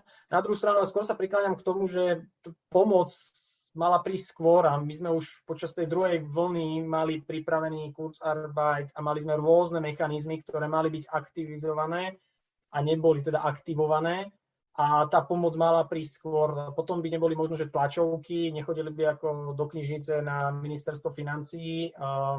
Ako treba aj chápať, ja, ja chápem aj gastrosektor, že uh, málo kto to z vlastných zdrojov robil, veľmi sú zaúverovaní a tak ďalej. Len e, nie je to asi systémové riešenie dať 10% dole. Hej. Mm. Teraz uh, poviem to takto dlhodobé systémové riešenie. Akože môže to pomôcť, môžeme uh, vykryť to, že sme dva mesiace im nepomohli, dajme tomu, hej, ale nie je to podľa mňa systémové riešenie. No. OK. Roman? Ja návod iba Martin, čo spomenul, že sa venuje bankovníctvu a že je to ťažké vstúpiť do sektora, to iba jedno vetou, áno. Ja viem, o čom hovorím, som tam 25 rokov a žiadam licenciu Českej republike už 4 roky. Dokážete si predstaviť, hej? 4 roky, čo to je. Česká republika porušila direktívy MIFID krížom krážom, kde sa dalo. Sú tam na ňu teraz vlastne šetrenia na Európskej komisii a tak ďalej. Tomu sa nechcem teraz venovať. E, čo sa týka tej DPH, samozrejme, je to, nie je to systémové riešenie. Je to len pomoc v tejto fáze tomuto, tomuto sektoru, takže to chápem. Samozrejme, za každé zníženie my sme liberáli, takže to akože žiaden problém není. Problém bude, že to budeme dotovať, pretože tie vstupy sú tam samozrejme, na vstupe sa platia 20%, na výstupe budú 10%, je tam nízka marža, takže tam budú vratky. Takže to je, to je, to je úplne evidentné. Okay to je úplne evidentné, ale e, koncept DPH je celkovo zlý, naozaj celkovo zlý, to by si naozaj mohli Európskej komisii na to sadnúť a stačila by normálna, štandardná daň z predaja, povedzme malou obchodu, kde by sme regulovali spotrebu nejakými 10 percentami krížom cez všetky sektory, samozrejme platená na konci, na konci zákazníkom, to by bolo úplne najoptimálnejšie. Tá DPH naozaj to, a hlavne keď máte viaceré sadzby a v rámci celoeurópskej únie, to jednoducho na to, sú, na to sú schémy, ako sa vyťahujú to peniaze, potom máte milión úradníkov na to, ktorí sa tomu snažia zabraňovať, ktorí sú vždy krok, dva, tri, až, až, až po tým, že keď už sa zase nejaký model zase uplatní v praxi, takže nemá to zmysel, e, naozaj to je, to je proste viac starostí mm. ako, ako osobu. Mikuláš, poznámka? Jo. Já se asi jako jediný z přítomných Čechů mezi diskutujícími, tedy nikoliv eh, kromě moderátora, eh, cítím, cítím povinen eh, v tomto směru trochu omluvit za fungování vlastně toho českého jako ministerstva financí a na ně navázaných institucí, protože ono je to jako skutečně dosti, dosti byrokratické a vlastně jako fungování to komplikuje i v třeba srovnání jakoby s jinýma evropskými zeměma. Jo. Tohle to je jakoby náš velký deficit. Eh, na svou, nebo na naši obranu bych asi řekl, že eh, do nedávného, nebo teda do, do roku 2017 ho vedl Slovák Andrej Babiš a posléze jim jmenovaná ministrině eh, Alena Šilerová. A už to dělat nebudou, takže se to třeba zlepší. Ale ještě jsem chtěl říct druhou věc. Ve vztahu k té Evropské unii je to bohužel hluboká pravda. Prostě k tomu lobbingu těch vlastně jako největších, největších průmyslových hráčů tam dochází v podstatě napříč všema sektorama a je to vlastně jakoby systematický deficit, který ta eh, Evropská unie má. A co si myslím, že je jako naprosto klíčový a naprosto jako důležitý, je vlastně eh, z pohledu politiků a bych vyzval jako i přítomné kolegy, eh, je třeba vlastně tenhle ten deficit jako vyrovnat a pomoct těm jakoby malým a středním podnikům, aby si tam svoje prosadili také. Jo? Řešení prostě není ten trh opustit, řešením je vytvořit takové podmínky, aby ty malé a střední podniky měly prostě rovnocený šance, jako mají ty velké firmy, které si ale vylobovávají. Mm-hmm. Což je těžký úkol a speciálně třeba v bankovnictví to má jako velice negativní dopady na rozvoj různého třeba decentralizovaného bankovnictví, kryptoměn a podobných věcí, protože právě prostě ty, ty velké firmy to nechtějí připustit. Ale musíme za něj bojovat, takže kdo hmm. to slyší, tak pomoz, pomozte nám, něco s, tím, něco s tím chceme dělat. Jako Piráti předpokládám, že i se Saskou bychom se na tom... Přístup do targetu, nie len pre banky.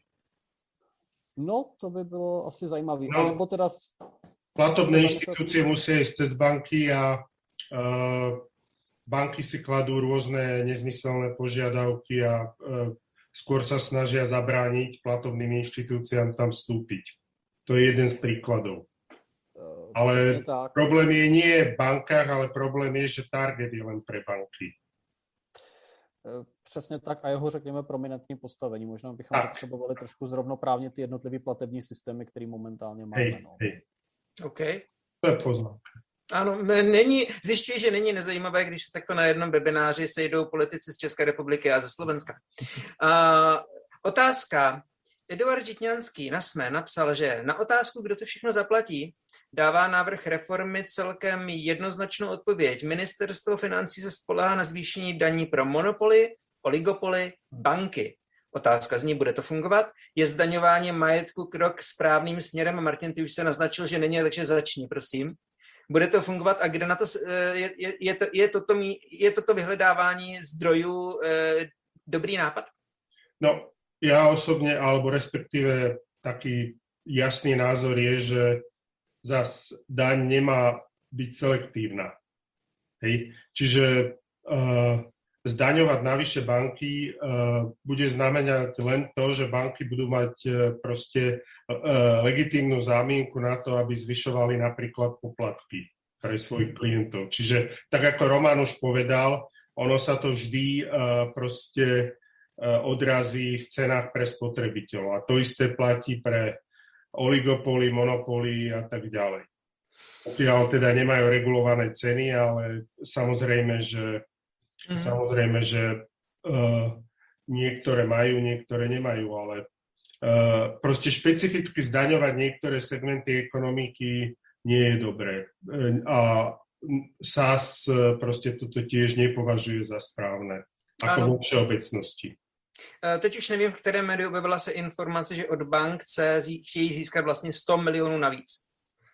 Je to reálné získat toto od bank, hlavně třeba když už se minulý rok konečně zrušil ten bankovní odvod, který způsoboval, že vlastně nejenom to, že nejde jenom o to, že banky to přinesou na své zákazníky, ale jde i o ten prvek, že v okamžiku, když banky budou méně ziskové, tak jejich eh, mateřské firmy v zahraničí eh, při rozdělování peněz na následující roky a podívají se vlastně, jak se jim daří jejich dcerám v různých eh, zemích a vlastně najednou zjistí, že v některých zemích se daří jejich dcerám hůř, tak tam pravděpodobně nebudou dávat takové investice na rozvoj. OK, Martin, odpovíš jako první? Mikuláš se hlasil, tak. OK, Mikuláš, dostal se. Jo, tohle si myslím, že je velmi dobrá poznámka, možná trošku střím na stavu, protože si myslím, že je ten slovenský bankovní sektor strukturován, ale obecně co, co vidím třeba u nás, uh, velká část toho bankovního sektoru je vlastně uh, vlastněná ze zahraničí a vlastně ve chvíli, kdy ta firma je jakoby distribuovaná takhle jako po víc těch zemích, tak ona je jako velice šikovná v tom, aby jako daňově optimalizovala a vlastně si jakoby ty, uh, ty, ty zisky jako vyvedla do nějaký země, kde z nich nemusí platit daně.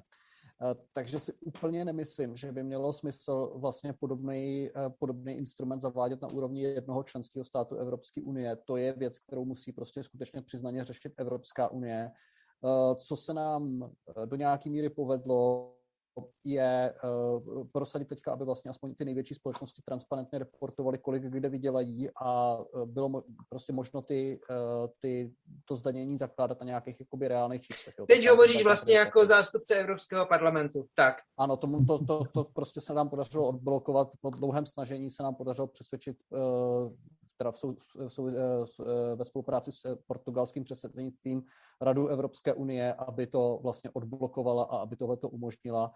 A teda doufám, že se aspoň dostaneme jakoby k férovým datům o tom, kde ty společnosti vydělávají protože přiznejme si to otevřeně, ty skutečně největší společnosti paradoxně neplatí skoro žádný daně a právě potom se dostáváme k tomu, že to daňový břemeno nesou živnostníci a to je ten, to je ten problém. Jo. Takže uh, myslím si, že je třeba daleko větší pozornost věnovat tomu, aby se srovnaly ty podmínky i na tomhle vlastně skutečně nejvyšším stupni, který se týká těch bank, ale i těch dalších a vlastně ne ani tak jakoby se snažit je jakoby atakovat v rámci toho členského státu, to prostě nefunguje, ale skutečně se bavit o tom, jak oni jako optimalizují mezi těma jednotlivými zeměma a jak přenáší ty zisky.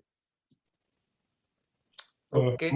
Môžem ešte k tomu povedať, ja zase by som nebol rád, keby, alebo respektíve toto je taký istý spôsob demonizácie bank a aj možno mono, prírodzených monopolov a tak ďalej, čo tiež nie je optimálne, v, danej, v danom momente a to zvýšené zdanenie môže potom viesť, tak jak si povedal Jiří, k nižším investíciám v niektorých členských štátoch a povedzme v tom, že niektoré technológie sa začnú využívať neskôr v tom danom členskom štáte ako v iných členských štátoch. OK. Michal? Michal?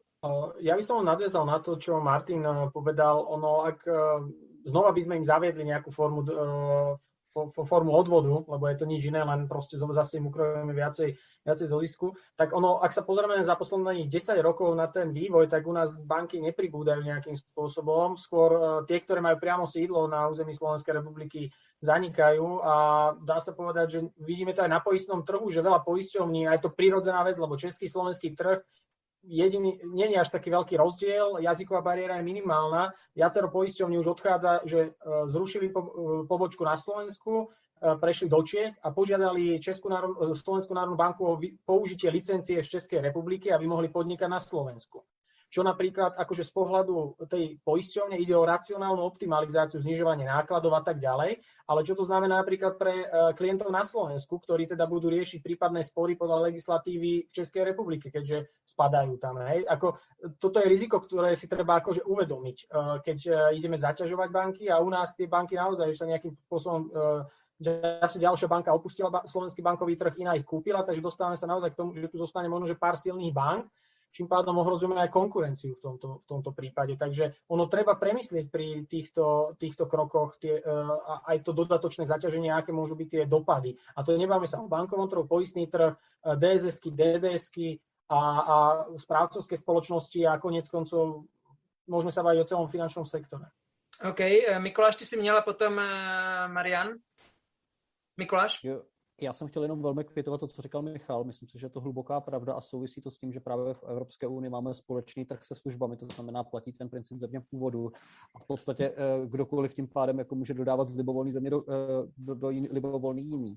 Ale to neimplikuje, že by docházelo, docházelo jaksi k přenosu toho daňového výnosu. Jo. To znamená, myslím si, že tu debatu nelze, nelze jakoby uh, rámovat jenom tak, že bychom se bavili, jak teda ty banky jako udržet v jedné konkrétní zemi, protože ten společný trh prostě máme, nebo jakýkoliv jiný firmy, ale myslím si, že se prostě budeme muset bavit o tom, jakým způsobem férově přenášet to zdanění u těchto těch přeshraničně poskytovaných služeb, uh, tak, aby se vrátilo do té země původu. A teda za to, to jsem chtěl hodně poděkovat uh, tomu, co teď vlastně jako řeší třeba Bidenová administrativa ve Spojených státech, protože ty se tímhle tím reálným problémem skutečně jako začali zabývat, protože to prostě jako už eh, v mnoha ohledech v tom mezinárodním systému není udržitelné.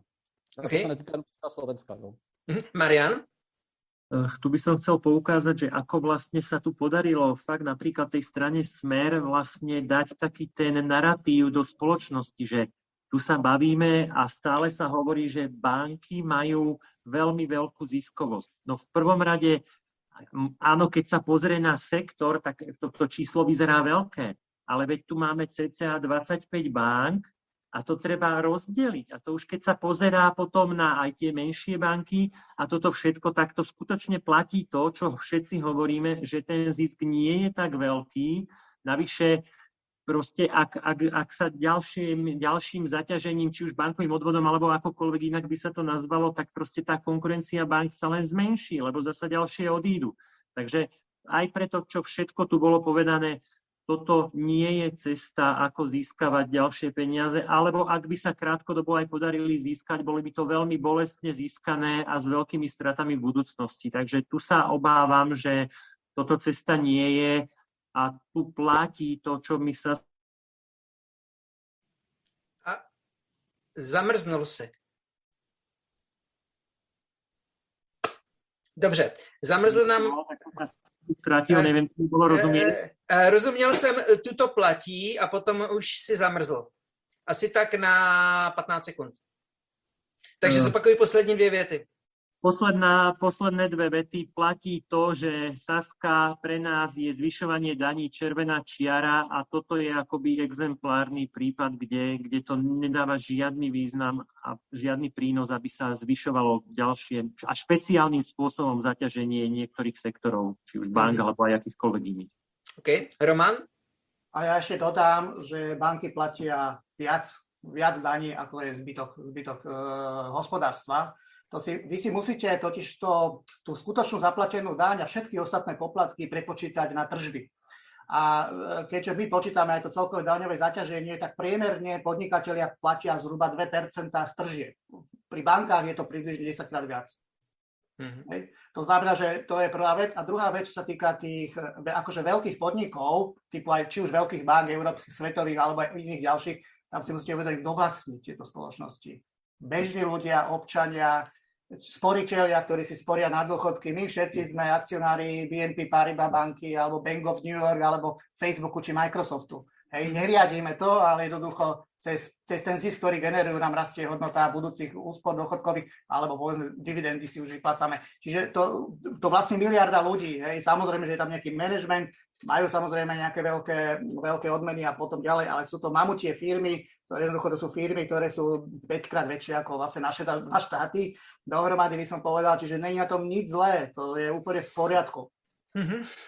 Jasne. Dobře, eh, dám poslední otázku, odpovíme, ještě, ještě Mikuláš odpoví, potom ještě ale úplně nakonec, eh, Marian, dal bych ti nějaké slova, aby si řekl nějaké závěrečné poselství, ale ještě úplně nakonec po závěrečné otázce a ještě před tou závěrečnou otázkou Mikuláš technická poznámka technická poznámka k Romanovi. To je samozřejmě všechno pravda, akorát je dobrý si vždycky uvědomovat, jakým způsobem jsou vlastně tyhle ty úspory nebo ten kapitál eh, těch jakoby lidí v těch fondech eh, rozdistribuovaný, protože když se, ale já teď bohužel nemám po ruce čísla, jo, ale když se podívám na to, kolik vlastně toho těch úspor vlastně připadá na hlavu jednoho člověka v Česku, jednoho člověka na Slovensku a porovnám to třeba s Německem nebo s Holandskem, tak jsme na tom vlastně docela byti. Jo. Takže eh, já bych úplně tenhle ten argument nebral, nebral eh, automaticky jako, jako daný, protože vlastně ono to může mít jako nepříjemný dopady právě i pro nás. No. Mm-hmm. Martin. Ešte jedna poznámka smerom na Mikuláša, veď eh, vy máte v agende váš, váš výbor Úniu kapitálových trhov, ktorá by tieto veci mala zvrátiť. To je len poznámka. No, ano, máme a samozřejmě jako uvnitř je taky nějaká politická debata a jako není to úplně, není to úplně jednoduchý a úplně přiznaně bych si přál, kdyby prostě bylo možné, aby se stalo, že v příštích eurovolbách ze Slovenska přijde co nejvíc jako pirátů, tak bych je rád ten výbor viděl. Nemáme. Nemám. Dobře. Držíme každopádně palce i do České republiky, co se týká budování případných reform. Otázka, poslední. Že které daně by podle vás měly tvořit těžiště příjmů rozpočtu? Někdy se razila téze, že těžiště má být na DPH a na spotřebních daních. Dnes je to jak? Michal, chceš zkusit odpovědět jako první? Které daně, tedy které daně by měly být eh, těžištěm příjmů v rozpočtu. Jak by ten rozpočet takový ideálně měl vypadat? Keby som poznal na toto odpoveď, tak som asi ministrom financí, alebo neviem, lebo to je uh, veľmi ťažká otázka. A netrúfnem si povedať optimálny uh, daňový mix, ale určite nasta- uh, dochádza, na, narážame na hranicu, čo sa týka zdaňovania miest a práce, teda lepšie povedané a ten priestor určite môžeme vidieť e, do určitej e, úrovne, možno aj v majetkových nejakých spôsobov daniach, ale znova, e, neviem, nemám predstavu, ako konkrétne by to malo vyzerať, lebo veľa sa hovorilo o tom a dopadlo to, ten návrh, ktorý bol predstavený možno, že rok dozadu alebo dva, keď sa o tom začalo diskutovať, tak hrozilo, že niekto žil 90 rokov v centre Bratislavy a platil by milionárskú daň a naozaj bežný človek, hej mm. teda e, extrémne veľkú daň, že by platil. Takže ja možno, že by som videl priestor v tých majetkových, ale znova uh, nevím povedať, ako by to malo být nastavené. To toto, toto je velice cené, prostě dokázat říct nevím. Uh, my v dnešní době, a to mám jenom takovou poznámku k politikům a k očekávání veřejnosti, v dnešní době uh, se tváříme, že říct nevím je ostuda. A potom se politici tváří jako někteří, no, ale nejenom politici, ale lidé v biznise, kdekoliv, i běžní lidé. Chceme se tvářit jako mistři světa, chceme mít odpověď na každou otázku, prostě je doopravdy říct, nevíme, není vůbec zlé. Mikuláš uh, uh, odpověď na tuto otázku, že kde by mělo být to těžiště. A ještě předtím, než, odpo- než začneš mluvit, Petr Šimko k tomu, co jsi říkal předtím, má poznámku, že my na Slovensku nemáme piráty, ale máme pytláky. Dobře, ano. Mikuláš, kde by mělo být to těžiště podle tebe? Jenom k té poznámce ve skutečnosti na Slovensku Piráti jsou, akorát momentálně nevycházejí v průzkumech, nebo se respektive nedostávají do médií, ale ta strana normálně existuje. Uh, jinak k tomu těžišti. Uh, myslím si osobně, že by to bylo, že by to právě mělo být to DPH. Ten důvod je v tom, že vlastně obecně, a momentálně teda bohužel je to naprosto, naprosto nešikovně nastavený, že vlastně to těžiště je v těch příjmových daních. Jo. Ty fyzických, daní z příjmu hmm. fyzických osob. Eh, myslím si, že obecně vlastně my směřujeme k tomu, ta, ta probíhající průmyslová revoluce, která teďka je, eh, že se ta ekonomika daleko víc digitalizuje a daleko víc automatizuje. A eh, to vede k tomu, že vlastně ten relativní význam té práce na tom celém procesu se vlastně snižuje. A tohle je třeba prostě nějakým způsobem reflektovat a jediný, jediný způsob, jak to udělat, je to právě přenést na ty, na, na ty jakoby daně typu, typu DPH a eh, aby se, aby se to srovnalo, jo. protože myslím si, že to, jakým způsobem ta práce začíná být jako znevýhodněná v porovnání s tou automatizací a to, jakým způsobem ještě vlastně jako daníme uh, tu ekonomiku obecně jinak prostě zadusí. Takže vzhledem k tomu, jak se, jak se jako technologie vyvíjí, tak si myslím, že to bude muset být v daleko větší míře, v daleko větší míře DPH, nebo pokud nějaký země nejsou schopni provozovat DPH, tak asi nějaká daň z obratu, ale myslím si, že tady v Evropě máme DPH a je to jako dobrý systém. OK. Marian? No, všetci hovoríme, že ako vyberať dane, aké dane vyberať. E, ja si myslím, že tá hlavná úloha do budúcna je v tomto tlaku, kde tie štáty sú, ich prevádzka je stále drahšia a tým pádom stále viac rozmýšľajú, kde sa dá ešte na daniach pridať. Je to, čo hovoríme my, vedieť si ako krajina povedať daňový strop, daňovú brzdu a urobiť spoločenskú dohodu, že tie dane už nebudeme ďalej zvyšovať a už len v rámci teda toho povoleného stropu budeme hľadať ten najrozumnejší a najefektívnejší a najkonkurencieschopnejší daňový mix. Ale teda kľúčové je toto, povedať si strop. To je si myslím, že pre krajinu ako Slovensko do budúcna cesta. Hmm. OK, Martin? Ja súhlasím vlastne jasné, čo bolo povedané uh, predtým. Len by som chcel povedať, že Eh, nemali by sme sa upie, alebo teda upínať eh, na dane eh, z takých vecí, ako je majetok, pokiaľ možno nejde o nehnuteľnosti. Ide totiž o ďalšie zdanenie už povedzme vec, vecí a, a áno, veci, predmetov, ktoré boli zdanené, kde bola zaplatená už daň predtým. Povedzme, ja neviem, šperky, hej, alebo iné, iné majetkové hodnoty. A alebo sa tam platí iným spôsobom daň. Povedzme, uh, povedzme, keď máte nejaké akcie, tak platíte daň z kapitálových výnosov za nejaké obdobie a tak ďalej, pokiaľ, ho, pokiaľ ich teda realizujete, tie kapitálové výnosy. Mm-hmm. Čiže to, to je dosť nebezpečná cesta. A ďalšia vec je, čoho sa, čo proste majetkové dane e, sú možné teda len e, proste v obmedzenej miere. A E, súhlasím s tým, čo povedal Maroš. A treba mať nejaký strop a treba e, proste urobiť taký daňový mix, ktorý čo najmenej e, brzdí ekonomickú aktivitu. A momentálne sa to javí, že to sú skôr spotre- dane zo spotreby, teda DPH, prípadne spotrebné dane a tak ďalej. Mm-hmm. To, to je jasné. No a samozrejme, že niektorí politici sa upínajú na majetkové dane, pretože to je niečo, čo môžete asi najľahšie zdaniť. Pretože jednoducho, e, povedzme, tie domy, alebo ja neviem, nejaké ďalšie majetky, časť z nich, nie všetky, e, jednoducho nezakriete. Nedá sa to. No, OK, dobře, napadají mě někteří bývalí politici vládní, kteří, oh, rozumíme si. A, uh, Roman, na ilustráciu tie najväčšie položky, tak odvody 16 miliard, DPH 8 miliard, daň z príjmov fyzických, fyzických osôb 2,93 miliardy, právnických okolo 2,6 miliardy. Napríklad súdne poplatky a rôzne poplatky, ktoré platíme 800 miliónov. Hej, to sú proste takéto čiastky. My platíme daní, odvodov a poplatkov zhruba asi 1500 rôznych kusov. Hej, to znamená, že toto je prvá vec, že vyberá sa na každom, na každom rohu, čiže zdaňuje sa príjem, majetok, spotreba, podnikanie, všetko. A ja si myslím, že treba ísť na to trošku opačne. Treba si zadefinovať, čo si chceme platiť zo spoločného, aké služby verejné si chceme splatiť, spočítať si to a na to tie dane teda vybrať. A či už to zaplatíme cez spotrebu, cez, cez, cez tovary alebo priamo, už není zase až tak podstatné, Samozrejme, najtransparentnejšie je to e, cez príjmové dane, tam je to vidieť. Politici majú radi tie nepriame, tie skryté, hej, že si človek kúpi jogurt a nevie, že tam proste je napálená DPH alebo proste nejaké spotrebné dane na nejaké tovary. Takže zase oni majú najradšej tie nepriame. Tí, ktorí majú radi transparentnosť, tak zase tie priame. Ale my musíme začať od definovania, od definovania tých výdavkov. OK. Mikuláš, měl si krátkou poznámku?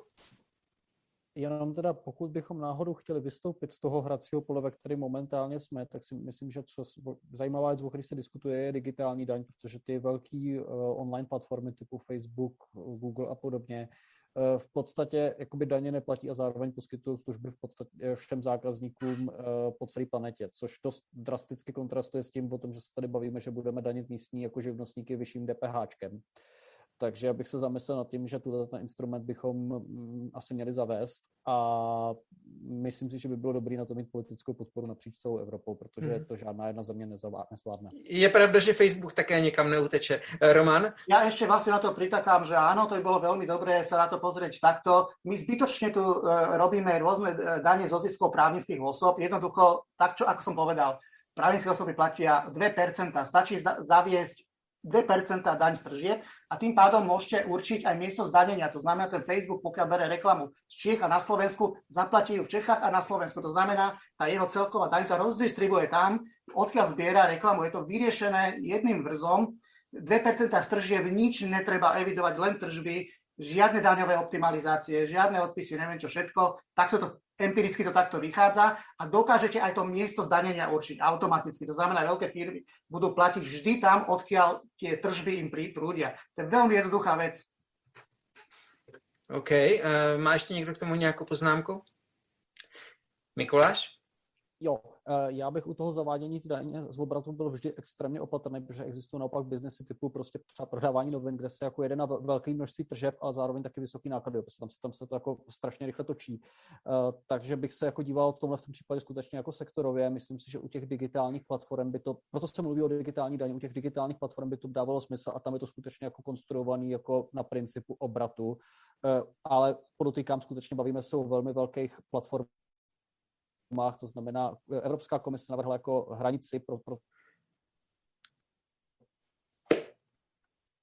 zavede, jako pro uh, uplatnění digitální milionů euro, jo? to znamená, že okay. opravdu, opravdu to jsou jako fakt mamuti, jo? prostě se netýká v podstatě Dobře, uh, máme tady teď ještě dvě poznámky pod videem. Petr Šimko píše, že největší tragédie je, že politici mluví jenom o daních, ale vůbec neuvažují o snižování nákladů státu, kde jsou obrovské rezervy. Živíme jakýsi sovětský model místo toho, aby jsme zeštihlovali stát. Má pravdu a momentálně to asi nevyřešíme v této naší diskuzi. A potom ještě Petr Benech má poznámku k zdaňování bank. Banky jsou specifické tím, že v tržbách jsou jenom výnos výnosové úroky a ne istina. V závorce ta jde jen do aktiv. Na rozdíl od výrobních společností, kde do tržeb jde tržba i za istinu, čiže za výrobek, takže je úplně přirozené, že banky mají vyšší profitabilitu a tedy i platí víc procent z tržeb, kdy, e, zatímco jejich výrobní náklady jsou nízké, nepřímé, administrativní. Takže porovnávat takto přes procent ta tržeb je tendenční a irrelevantní. Hmm, chtěl byste k tomu někdo něco říci? No ja som to už povedal, že tie banky platia oveľa viacej ako tie 2%, to je vlastne zbytok sektoru. Čiže takto to proste vychádza. Tých 19, tých, e, koľko platíme, 21%, pokiaľ si to proste spočítate z hora z dola, jednoducho vždy vám to takto mhm. vyjde. Mm-hmm. A, a je, to, je to je proste jednoduché. Áno, je to tlak na nízkomaržové podniky, e, Samozrejme, pokiaľ niekto robí s maržou 10%, no tak jeho vlastne daň po starom by bola 20% zo zisku. Samozrejme, tie vysoko zase e, ziskové by mali oveľa nižšiu v porovnaní s týmto, ale zase tlačí to na tú efektivitu. Nevidím na tom nič zlé, to ohromne to zjednodušuje, dá sa tam určiť, tie, tie tržby sa ro, proste, proste rozdelia medzi tie krajiny a je to vybavené. Mm-hmm. Dobře, uh, já uh, poprosím o závěrečné slovo Mariana, ale ještě než to udělám, tak uh, chci se jako moderátor a organizátor tohoto, této diskuze omluvit všem eh, manželkám a všem dětem, které byly ukráceny o vaši přítomnost dnes večer, dokonce o více než 50 minut, protože původně jsem všem sliboval, že se vejdeme do jedné hodiny, což se nám nepodařilo. Takže prosím, Mariana, máš slovo, co bys ještě tak na závěr chtěla říci? Tak ja už len fakt veľmi rýchlo uh, tiež chcem poďakovať za, za celú diskusiu. Veľmi, veľmi dobrú a zmysluplnú a možno, že čo nás čaká. Máme nejaké krátkodobé ciele a dlhodobé ciele. Krátkodobý cieľ, budúci útorok začíname rokovať o štátnom rozpočte pre budúci rok a ja ako teda člen koalície chcem povedať, že ideálne, keby sa nám ho podarilo prijať čím skôr a tým vlastne zabezpečiť základný rámec fungovania štátu pre budúci rok. Hod je to zákon roka a predpokladám, že práve toto prijatie by nám umožnilo potom taký ten kľud a čas, aby prebiehali všetky diskusie, všetky ladenia a nastavenia na daňovo-odvodovej reforme. Toto je také nejaké moje prianie aj na najbližší týždeň a, na, a aj najbližšie, povedzme, že mesiace. Mm-hmm. Toľko za mňa. Ano, držím palce. Uh, doufám, že to, co jsme tady dnes povídali, k něčemu bude i při přijímání té reformy. Uh, prosím, sdílejte toto. Uh, posílejte to co nejvíce lidem, o kterých si myslíte, že by to mohlo zajímat. Um, pokud máte nějaký dosah na politiky, kteří připravují budoucí reformy o financích, tak je orientujte i na facebookovou skupinu Forum Zlatá minca, ve které se můžou s čímkoliv konzultovat, uh, můžou tam napsat otázky, dostanou na to poměrně rychle relevantní odpovědi, je to užitečná skupina. Takže děkuji ještě jednou za dnešní diskuzi konkrétně. Marian Vyskupič.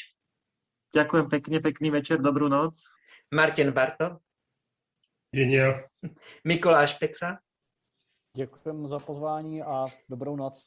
Roman Šerhaufer. Ďakujem aj ja, dovidenia. A Michal Mešťan. Ďakujem všetkým za super diskusiu a pekný večer. Pojďme si zamávat všichni nakonec.